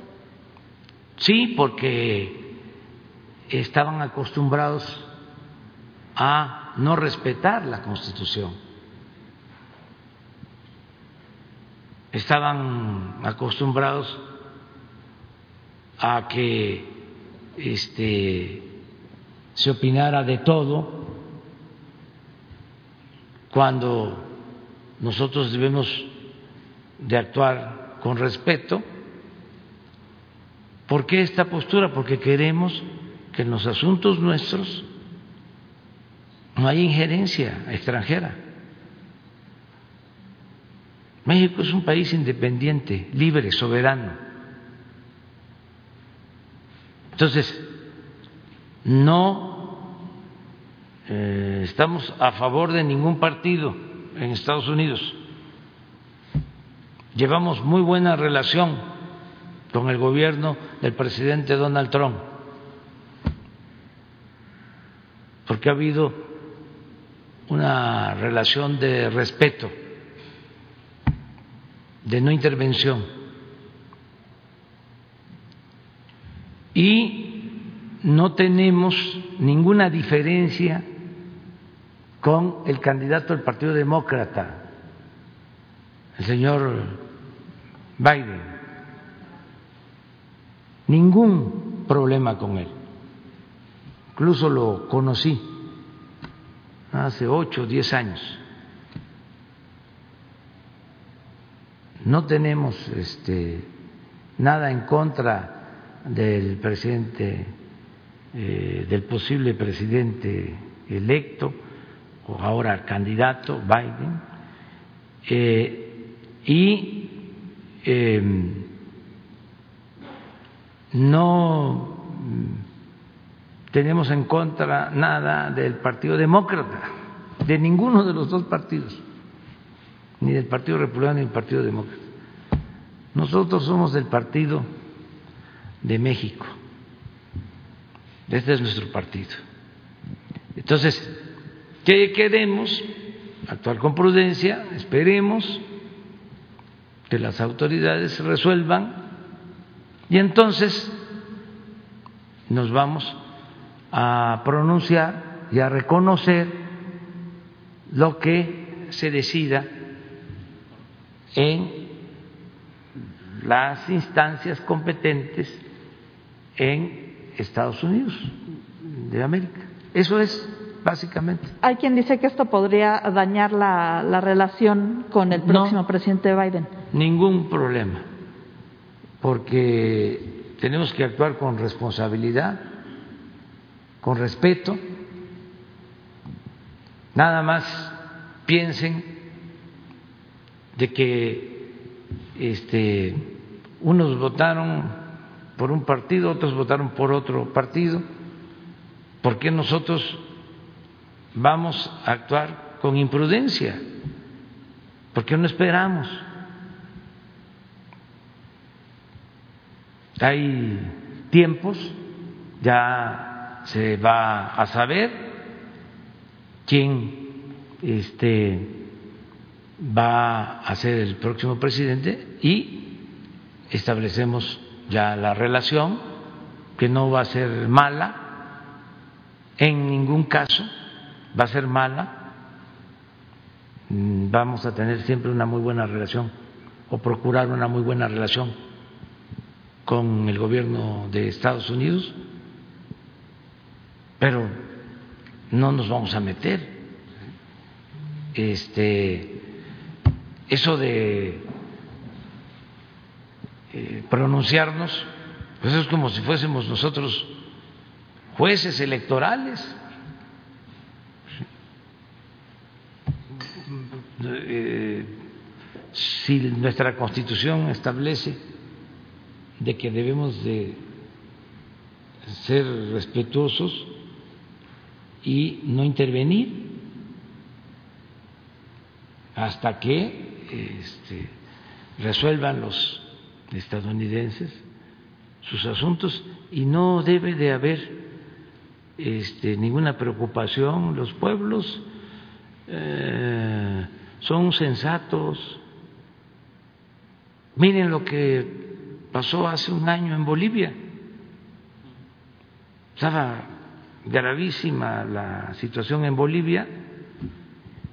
Se pensaba que no se iba a restablecer la vía democrática, que incluso se iba a desatar por entero la violencia.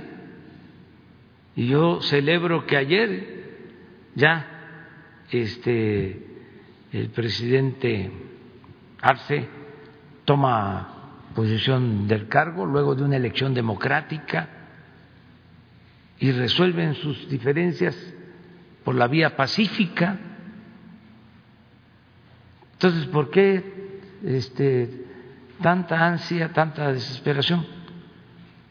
Eh, prudencia, claro, lo mismo, ¿no? Los este, opositores nuestros, ¿no? Pues aprovechan para decir este que no estamos haciendo bien las cosas. No, estamos actuando eh, con responsabilidad y con apego a principios. No, es que este, pues es una facultad del presidente.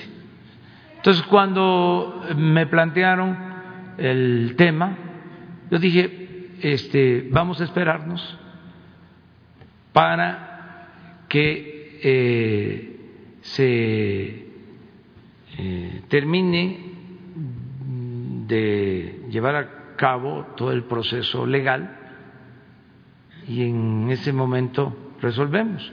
Entonces hay algunos que, eh, estos intelectuales orgánicos ¿no? del conservadurismo, del régimen de corrupción, Krause y Aguilar Camín, todos ellos, eh, pues planteando que por qué no nos pronunciamos o por qué no felicitábamos, pues cómo, si todavía no termina el proceso electoral. Además, nosotros venimos de una lucha, no quiero que se compare, porque el esperar no significa el que nosotros vamos a este, estar avalando de que hubo fraude, eso no lo sabemos ni eh, nos corresponde, eso lo tiene que resolver, repito, la autoridad competente o los jueces en Estados Unidos. Pero en el caso nuestro, yo recuerdo, en el 2006, también por la política de los diplomáticos, que a veces son muy afanositos, este, armaron todo para que empezaran a llover las felicitaciones y se dio el caso que todavía no se contaban los votos, no había una eh, decisión en México y el presidente Zapatero ya estaba felicitando a Calderón. Una imprudencia. Entonces, ¿por qué no esperar? ¿Cuál es la prisa? ¿Mande? Sí, pero para eso hay autoridades. O sea, allá y van a terminar los conteos estatales y si no hay impugnaciones, ya. Y si hay impugnaciones, pues hay instancias legales que van a decidir. Mm, puede llegar, no estoy diciendo que así vaya a ser, pero eh, puede resolver la Corte, ya lo hicieron en un tiempo, entonces ya se terminó la cuestión este, electoral, no hay este, ninguna eh, impugnación o recurso pendiente reconocemos y buscamos mantener una muy buena relación con el gobierno de Estados Unidos. Marcelo Ebrard, presidente, en ese sentido? ¿Mande? ¿Qué le, recomendó Marcelo Ebrard en ese sentido? es una facultad como presidente que yo tengo efectivamente. El canciller, ¿qué, ¿qué, le recomendó hacer en esa situación independientemente de la... Intercambiamos puntos de vista este, sobre el tema, esto que iban a manejar nuestros opositores, toda esta mala leche, eh, de que eh, no queríamos nosotros al señor Biden y de que estábamos este, a favor del presidente Trump y que este nos íbamos a quedar solos, porque pues ya todos me, eh, me dicen en, en, las redes, estos eh, intelectuales orgánicos, que este, ya están todos los países ¿no? Este, manifestándose, pues sí, son libres, pero a ver, ¿por qué no pones eh, la constitución? Sí, el 89. Pero ponlo, ponlo desde el inicio.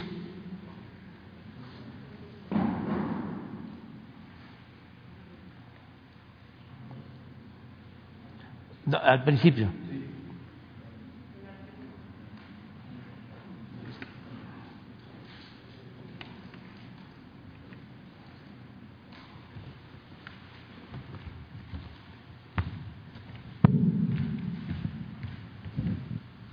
Las facultades y obligaciones del presidente son las siguientes. Y ahora sí, pon la fracción 10.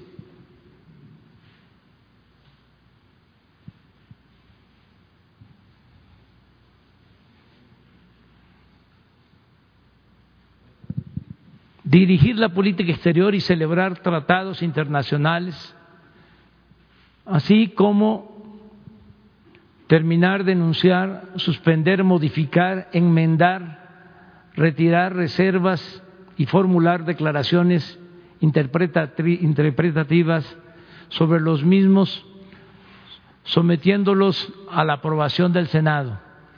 En la conducción de tal política, el titular del Poder Ejecutivo observará los siguientes principios normativos la autodeterminación de los pueblos, la no intervención, la solución pacífica de las controversias, la proscripción de la amenaza o el uso de la fuerza en las relaciones internacionales, la igualdad jurídica de los estados, la cooperación internacional para el desarrollo, el respeto, la protección y promoción de los derechos humanos y la lucha por la paz y la seguridad internacionales. Ahí no dice que este el presidente deba entrometerse en asuntos de otros países y pronunciarse como juez electoral sobre temas que solo competen a los pueblos y a los gobiernos de otros países. Pues eso es todo.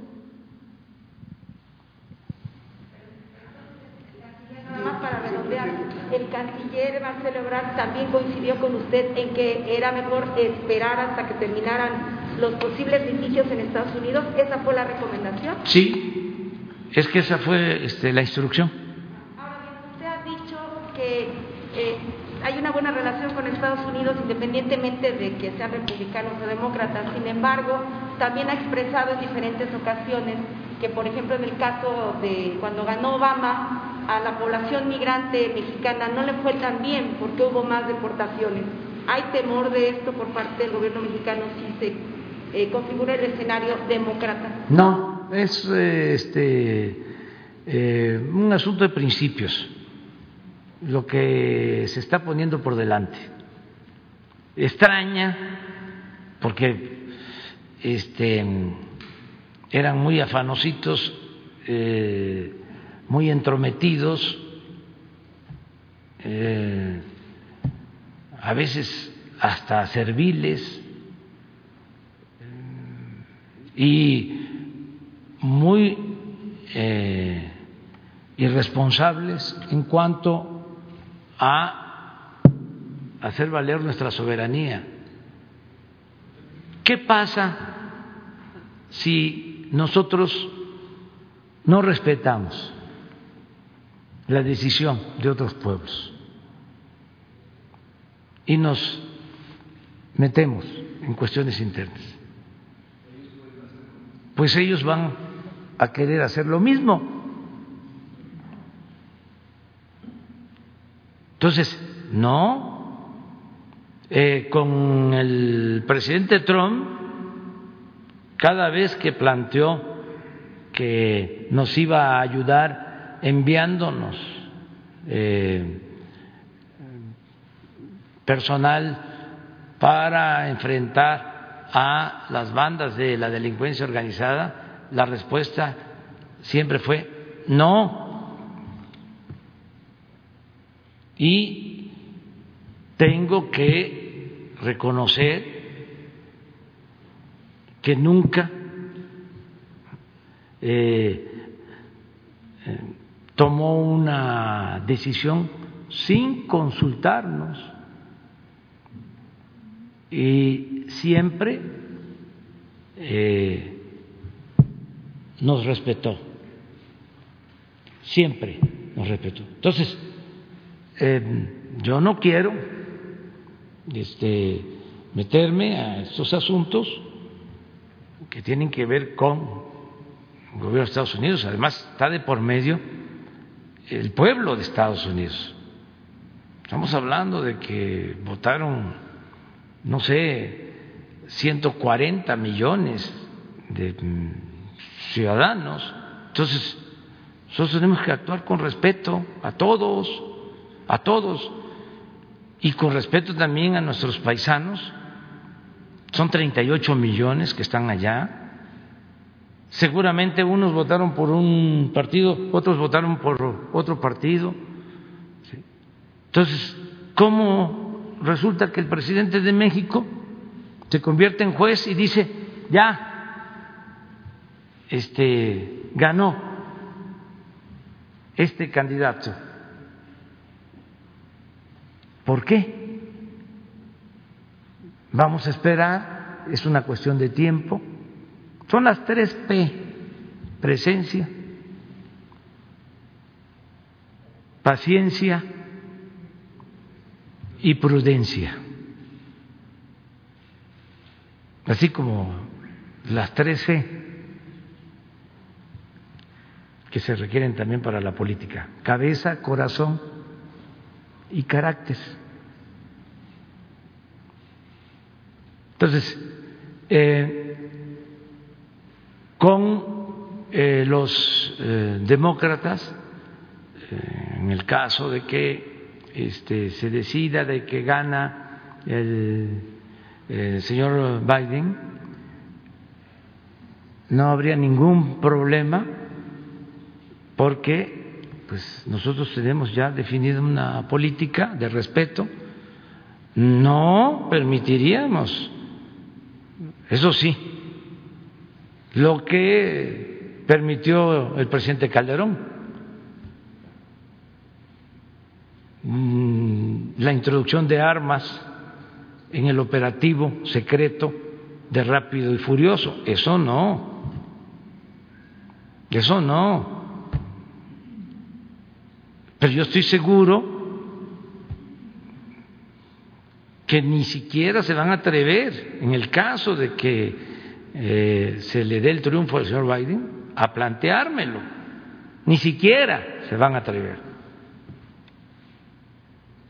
Entonces, no va a haber ningún problema. Además, miren, es que hay que refrescar la memoria, ¿no? A veces. Hace cuatro años hubo una gran cargada a favor de la señora Clinton. O sea, aquí, medios de comunicación, el gobierno mismo, o una parte del gobierno, llegó a decir, en víspera de las elecciones,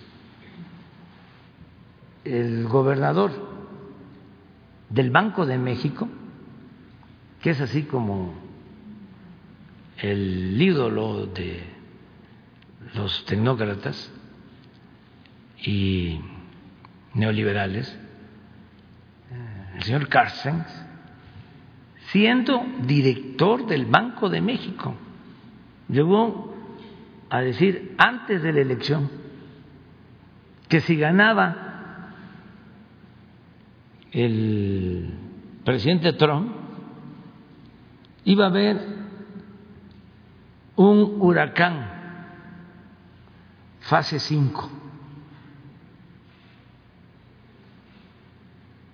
Yo recuerdo, bueno, en el Congreso,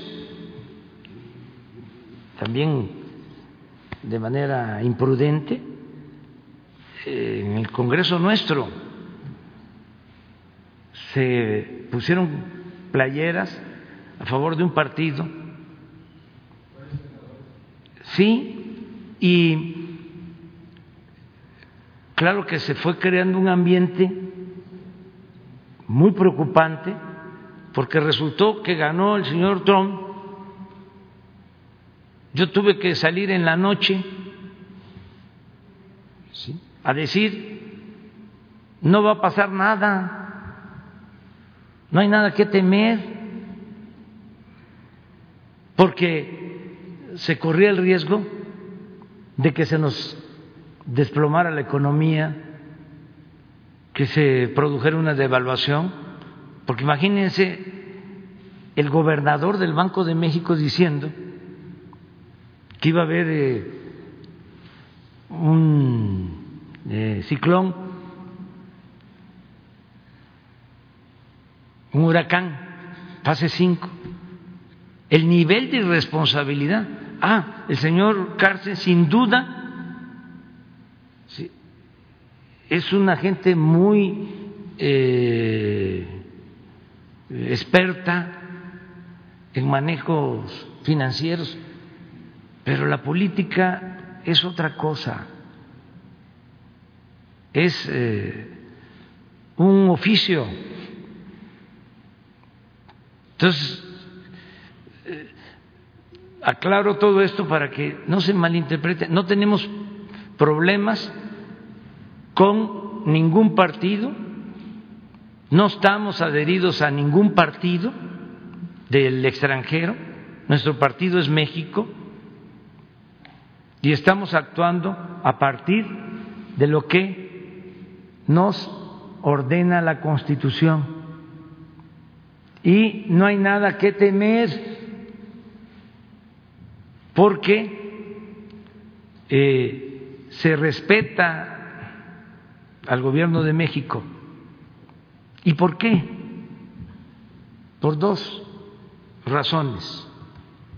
Se respeta al gobierno de México en el mundo por dos razones. Primero, porque no fue un gobierno impuesto, nos eligió el pueblo de manera libre, de manera democrática, como no sucedía durante mucho tiempo, primero.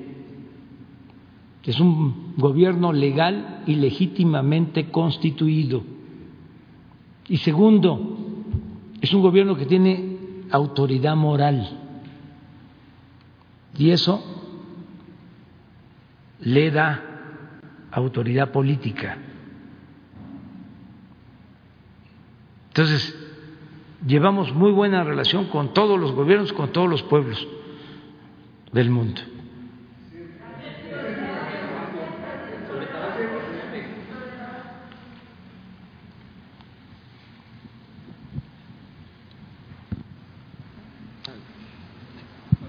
Van los dos. Presidente, buenos días, gracias, eh, procurador, eh, directora. Eh, presidente, hoy se da a conocer que su secretario particular, Alejandro Esquer Verdugo, pagó por mítines espectaculares durante la campaña presidencial de 2018 a compañías que el, que el SAT declaró este año como empresas fantasmas.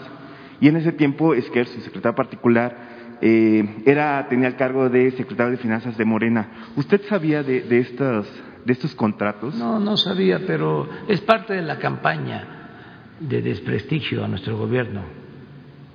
Es el otro pasquín inmundo, el universal.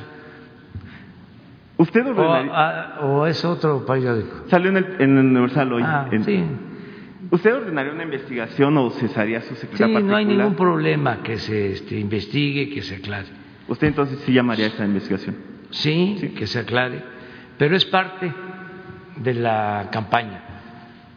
Este, tanto Junco, el dueño de el Reforma, como Ili Ortiz, dueño de El Universal, son como los eh, líderes morales o espirituales del Frena 1 y del Frena 2.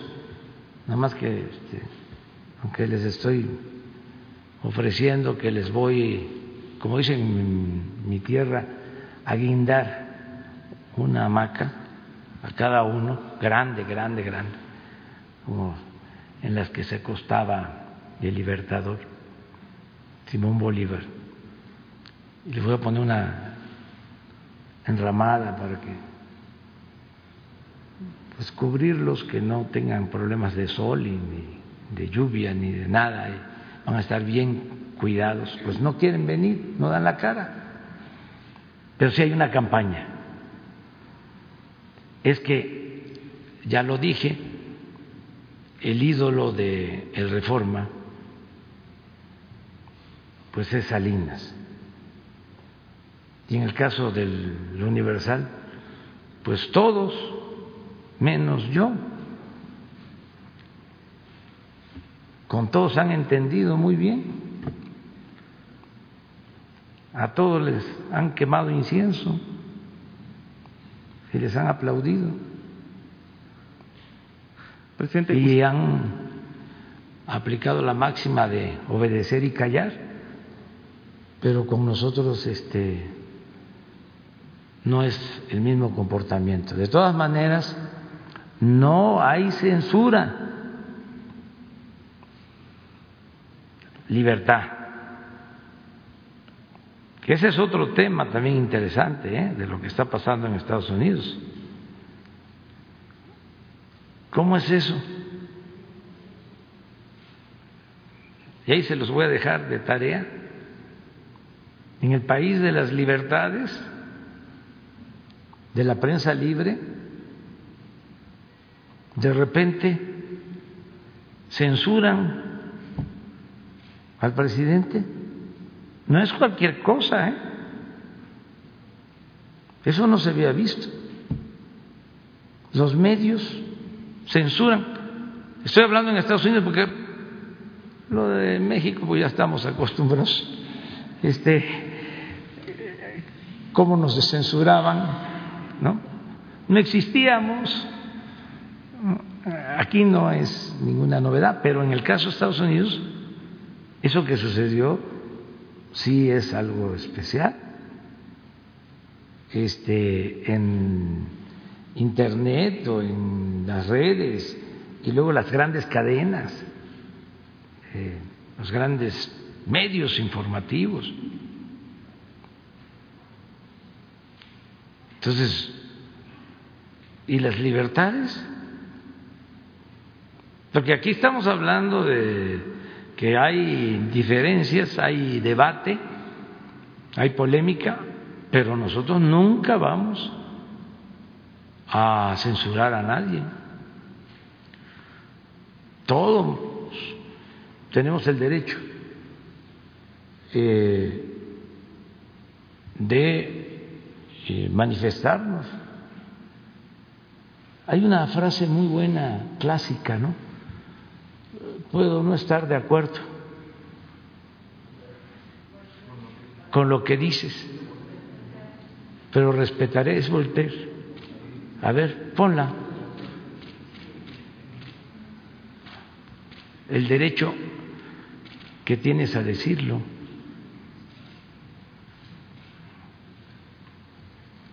Porque hay veces, hay tiempos en que se debe de regresar al inicio. tiempo de regresar al pasado.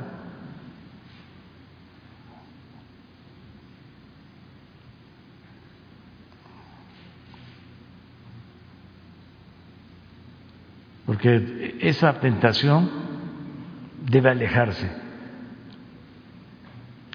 el de silenciar, el de censurar. ¿La tienen?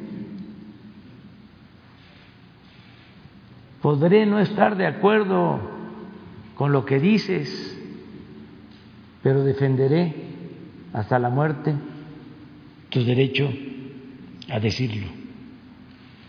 Esa es la libertad. Presidente, eh, hoy eh, tuvo oportunidad de platicar con su secretario particular sobre esta información o, o usted desconocía sobre este tema. No, no tenía yo este conocimiento, pero ya se va a informar sobre el hecho sin ningún problema. Presidente, también eh, se ha tratado en el Gabinete de Seguridad de las Mañanas el tema de lo que ocurre en la Ciudad de México. Se informa que la Unión Tepito tiene al menos 10 vecindades en el primer cuadro del Centro Histórico de la Ciudad de México eh, que son usadas como casas de seguridad, bodegas para almacenar drogas e incluso utilizarlas para asesinar, torturar y desmembrar a enemigos, como ocurrió hace unos días con los dos menores eh, de edad.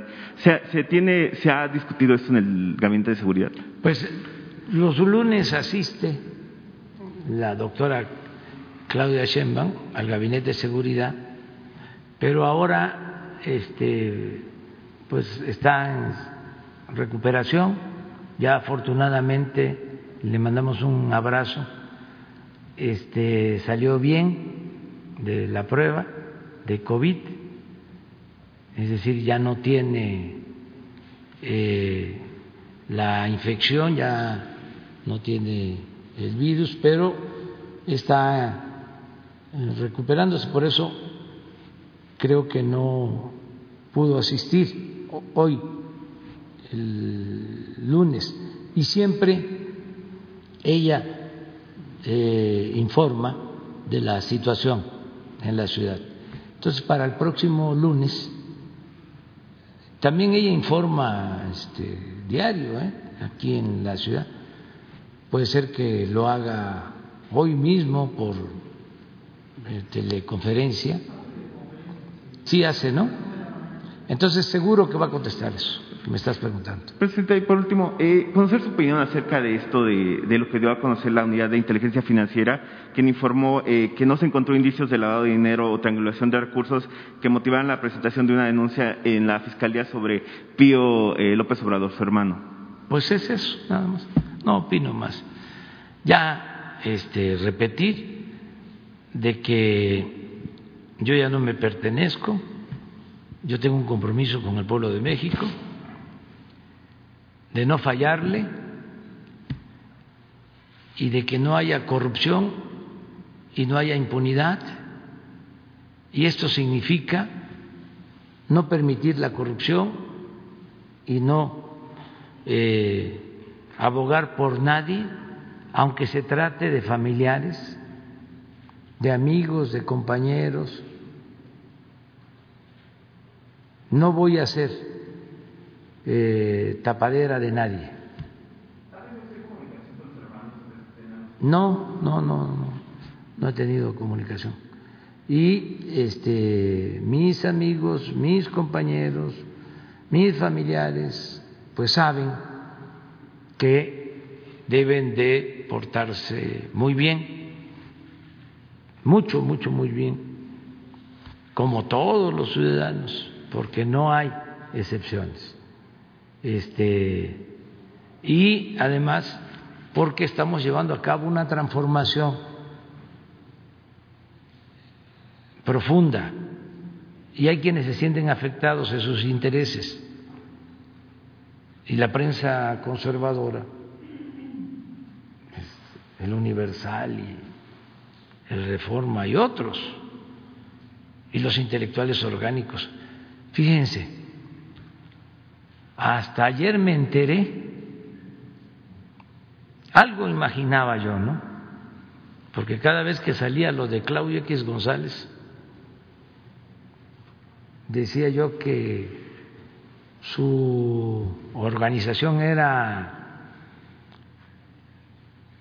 ciudadanos o mexicanos a favor de la corrupción. Y eh, eh, hay quienes dudaban. Pero ayer eh, leí un reportaje de Álvaro Delgado sobre el financiamiento de este grupo. Este grupo que eh, ha utilizado la bandera de la transparencia y del combate a la corrupción. Y resulta de que pues eh, quienes patrocinan este grupo se han caracterizado por la corrupción y sobre todo por sacar provecho al amparo del poder público. Entonces apareció un reportaje que se los recomiendo, a ver si no lo tienen ahí. Le vamos a dar publicidad al proceso. En particular a, Álvaro Delgado, que no coincidimos con él en varios temas, pero no dejamos de reconocer que hace periodismo de investigación. Entonces, este es el señor Claudio X González, que es nuestro adversario, es hijo de Claudio X González, el que fue asesor de Salinas y siguió teniendo mucha influencia con Cedillo, con Fox, con Calderón, con Peña Nieto. El papá le recomendó a Peña que aumentara al doble la gasolina y Peña le hizo caso. Entonces tienen mucha influencia. Y este, Claudio X González, hijo, conformó un grupo pues desde el 15 y estuvo en contra de los maestros a favor de la llamada reforma educativa, financiaba propaganda en contra de los maestros, en contra de la educación pública, porque desde luego tiene eh, un pensamiento conservador. Pero ahora se da a conocer que su fundación, su grupo, es financiado por grandes empresarios. Desde el 15, desde el 16, empresarios, y eso lo quiero ver, y ojalá y no se vaya a interpretar como censura, pero son empresarios que deducen impuestos, que no pagan impuestos porque destinan recursos a fundaciones como la de Claudio. Entonces vienen estos empresarios que aportan eh, millones de pesos y esta fundación se dedica a combatirnos, a atacarnos. Es la fundación que presentó más de 100 amparos en contra del aeropuerto de Santa Lucía. Y los eh, que están financiando, pues son empresarios eh, muy poderosos, ojalá, y aclaren si es cierto de que están este, dando este dinero y cómo es que este, se deduce de impuestos. Hay que revisar si es legal, porque no ingresa ese dinero al presupuesto público, sino eh, tienen autorización para entregarlo a esta asociación y deben haber otras. Entonces sí vamos a hacer una revisión y aquí vamos a aclarar sobre lo que están aportando. Pero no tienes la lista, no hay la lista de las empresas.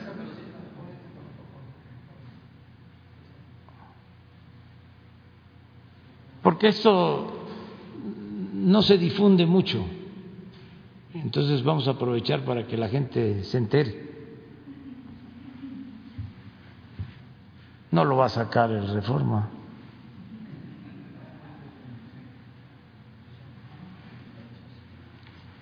A ver.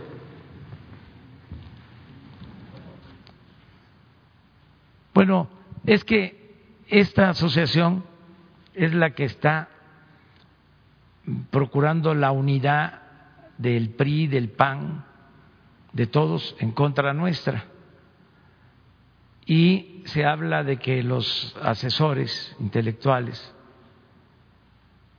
los este, que están conduciendo toda la estrategia, son Enrique Krause y Aguilar Camín. Pero eso ya es público, ¿no? Ya se dio a conocer que están buscando un frente para que todos este, se unan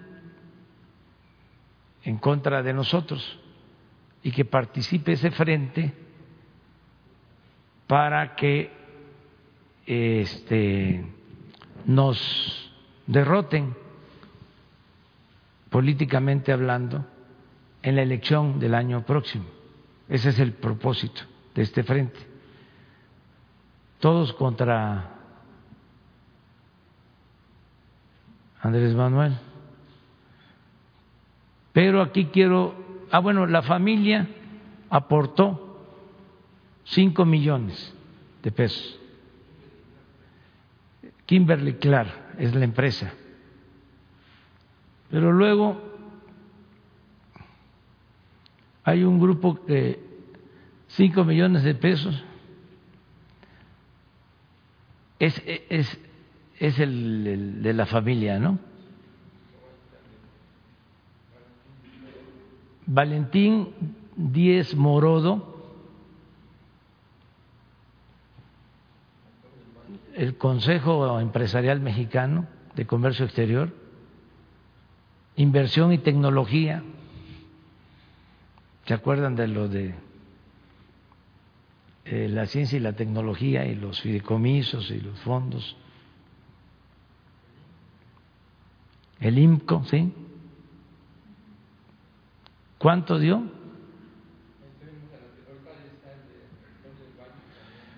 Sí. Son como 70, 80 millones en total. Este Antonio del Valle es Antonio papá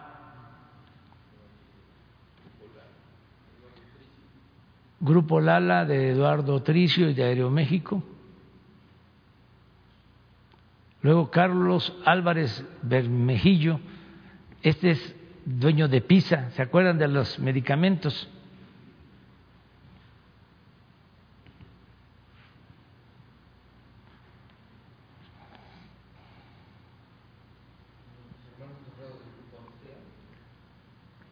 ¿A dónde está eso? Sí. Sí. Vancomer, Torrado, de Grupo Alsea. Ellos tienen las franquicias de Starbucks, Domino, Vips, los dueños de las tiendas Chedraui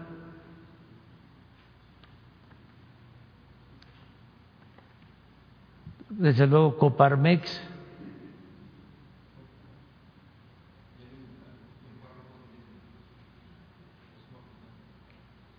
y este es el, el resumen del 18 de junio al 31 de diciembre del 16 recibieron 97 millones de pesos para un total de 136 millones en donativos solo en ese año. Desde entonces, de acuerdo con reportes, dice el, el artículo, este reportaje,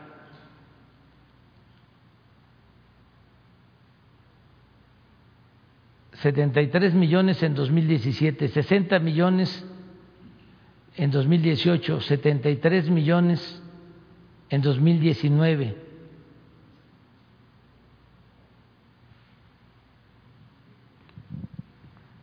Entonces, transparencia, estos fueron los creadores del Instituto de la Transparencia. Y esto no se sabía. Afortunadamente existen las mañaneras. Muy bien. Mañana, para mañana ya son las nueve y media mañana seguimos este, para continuar con otros temas.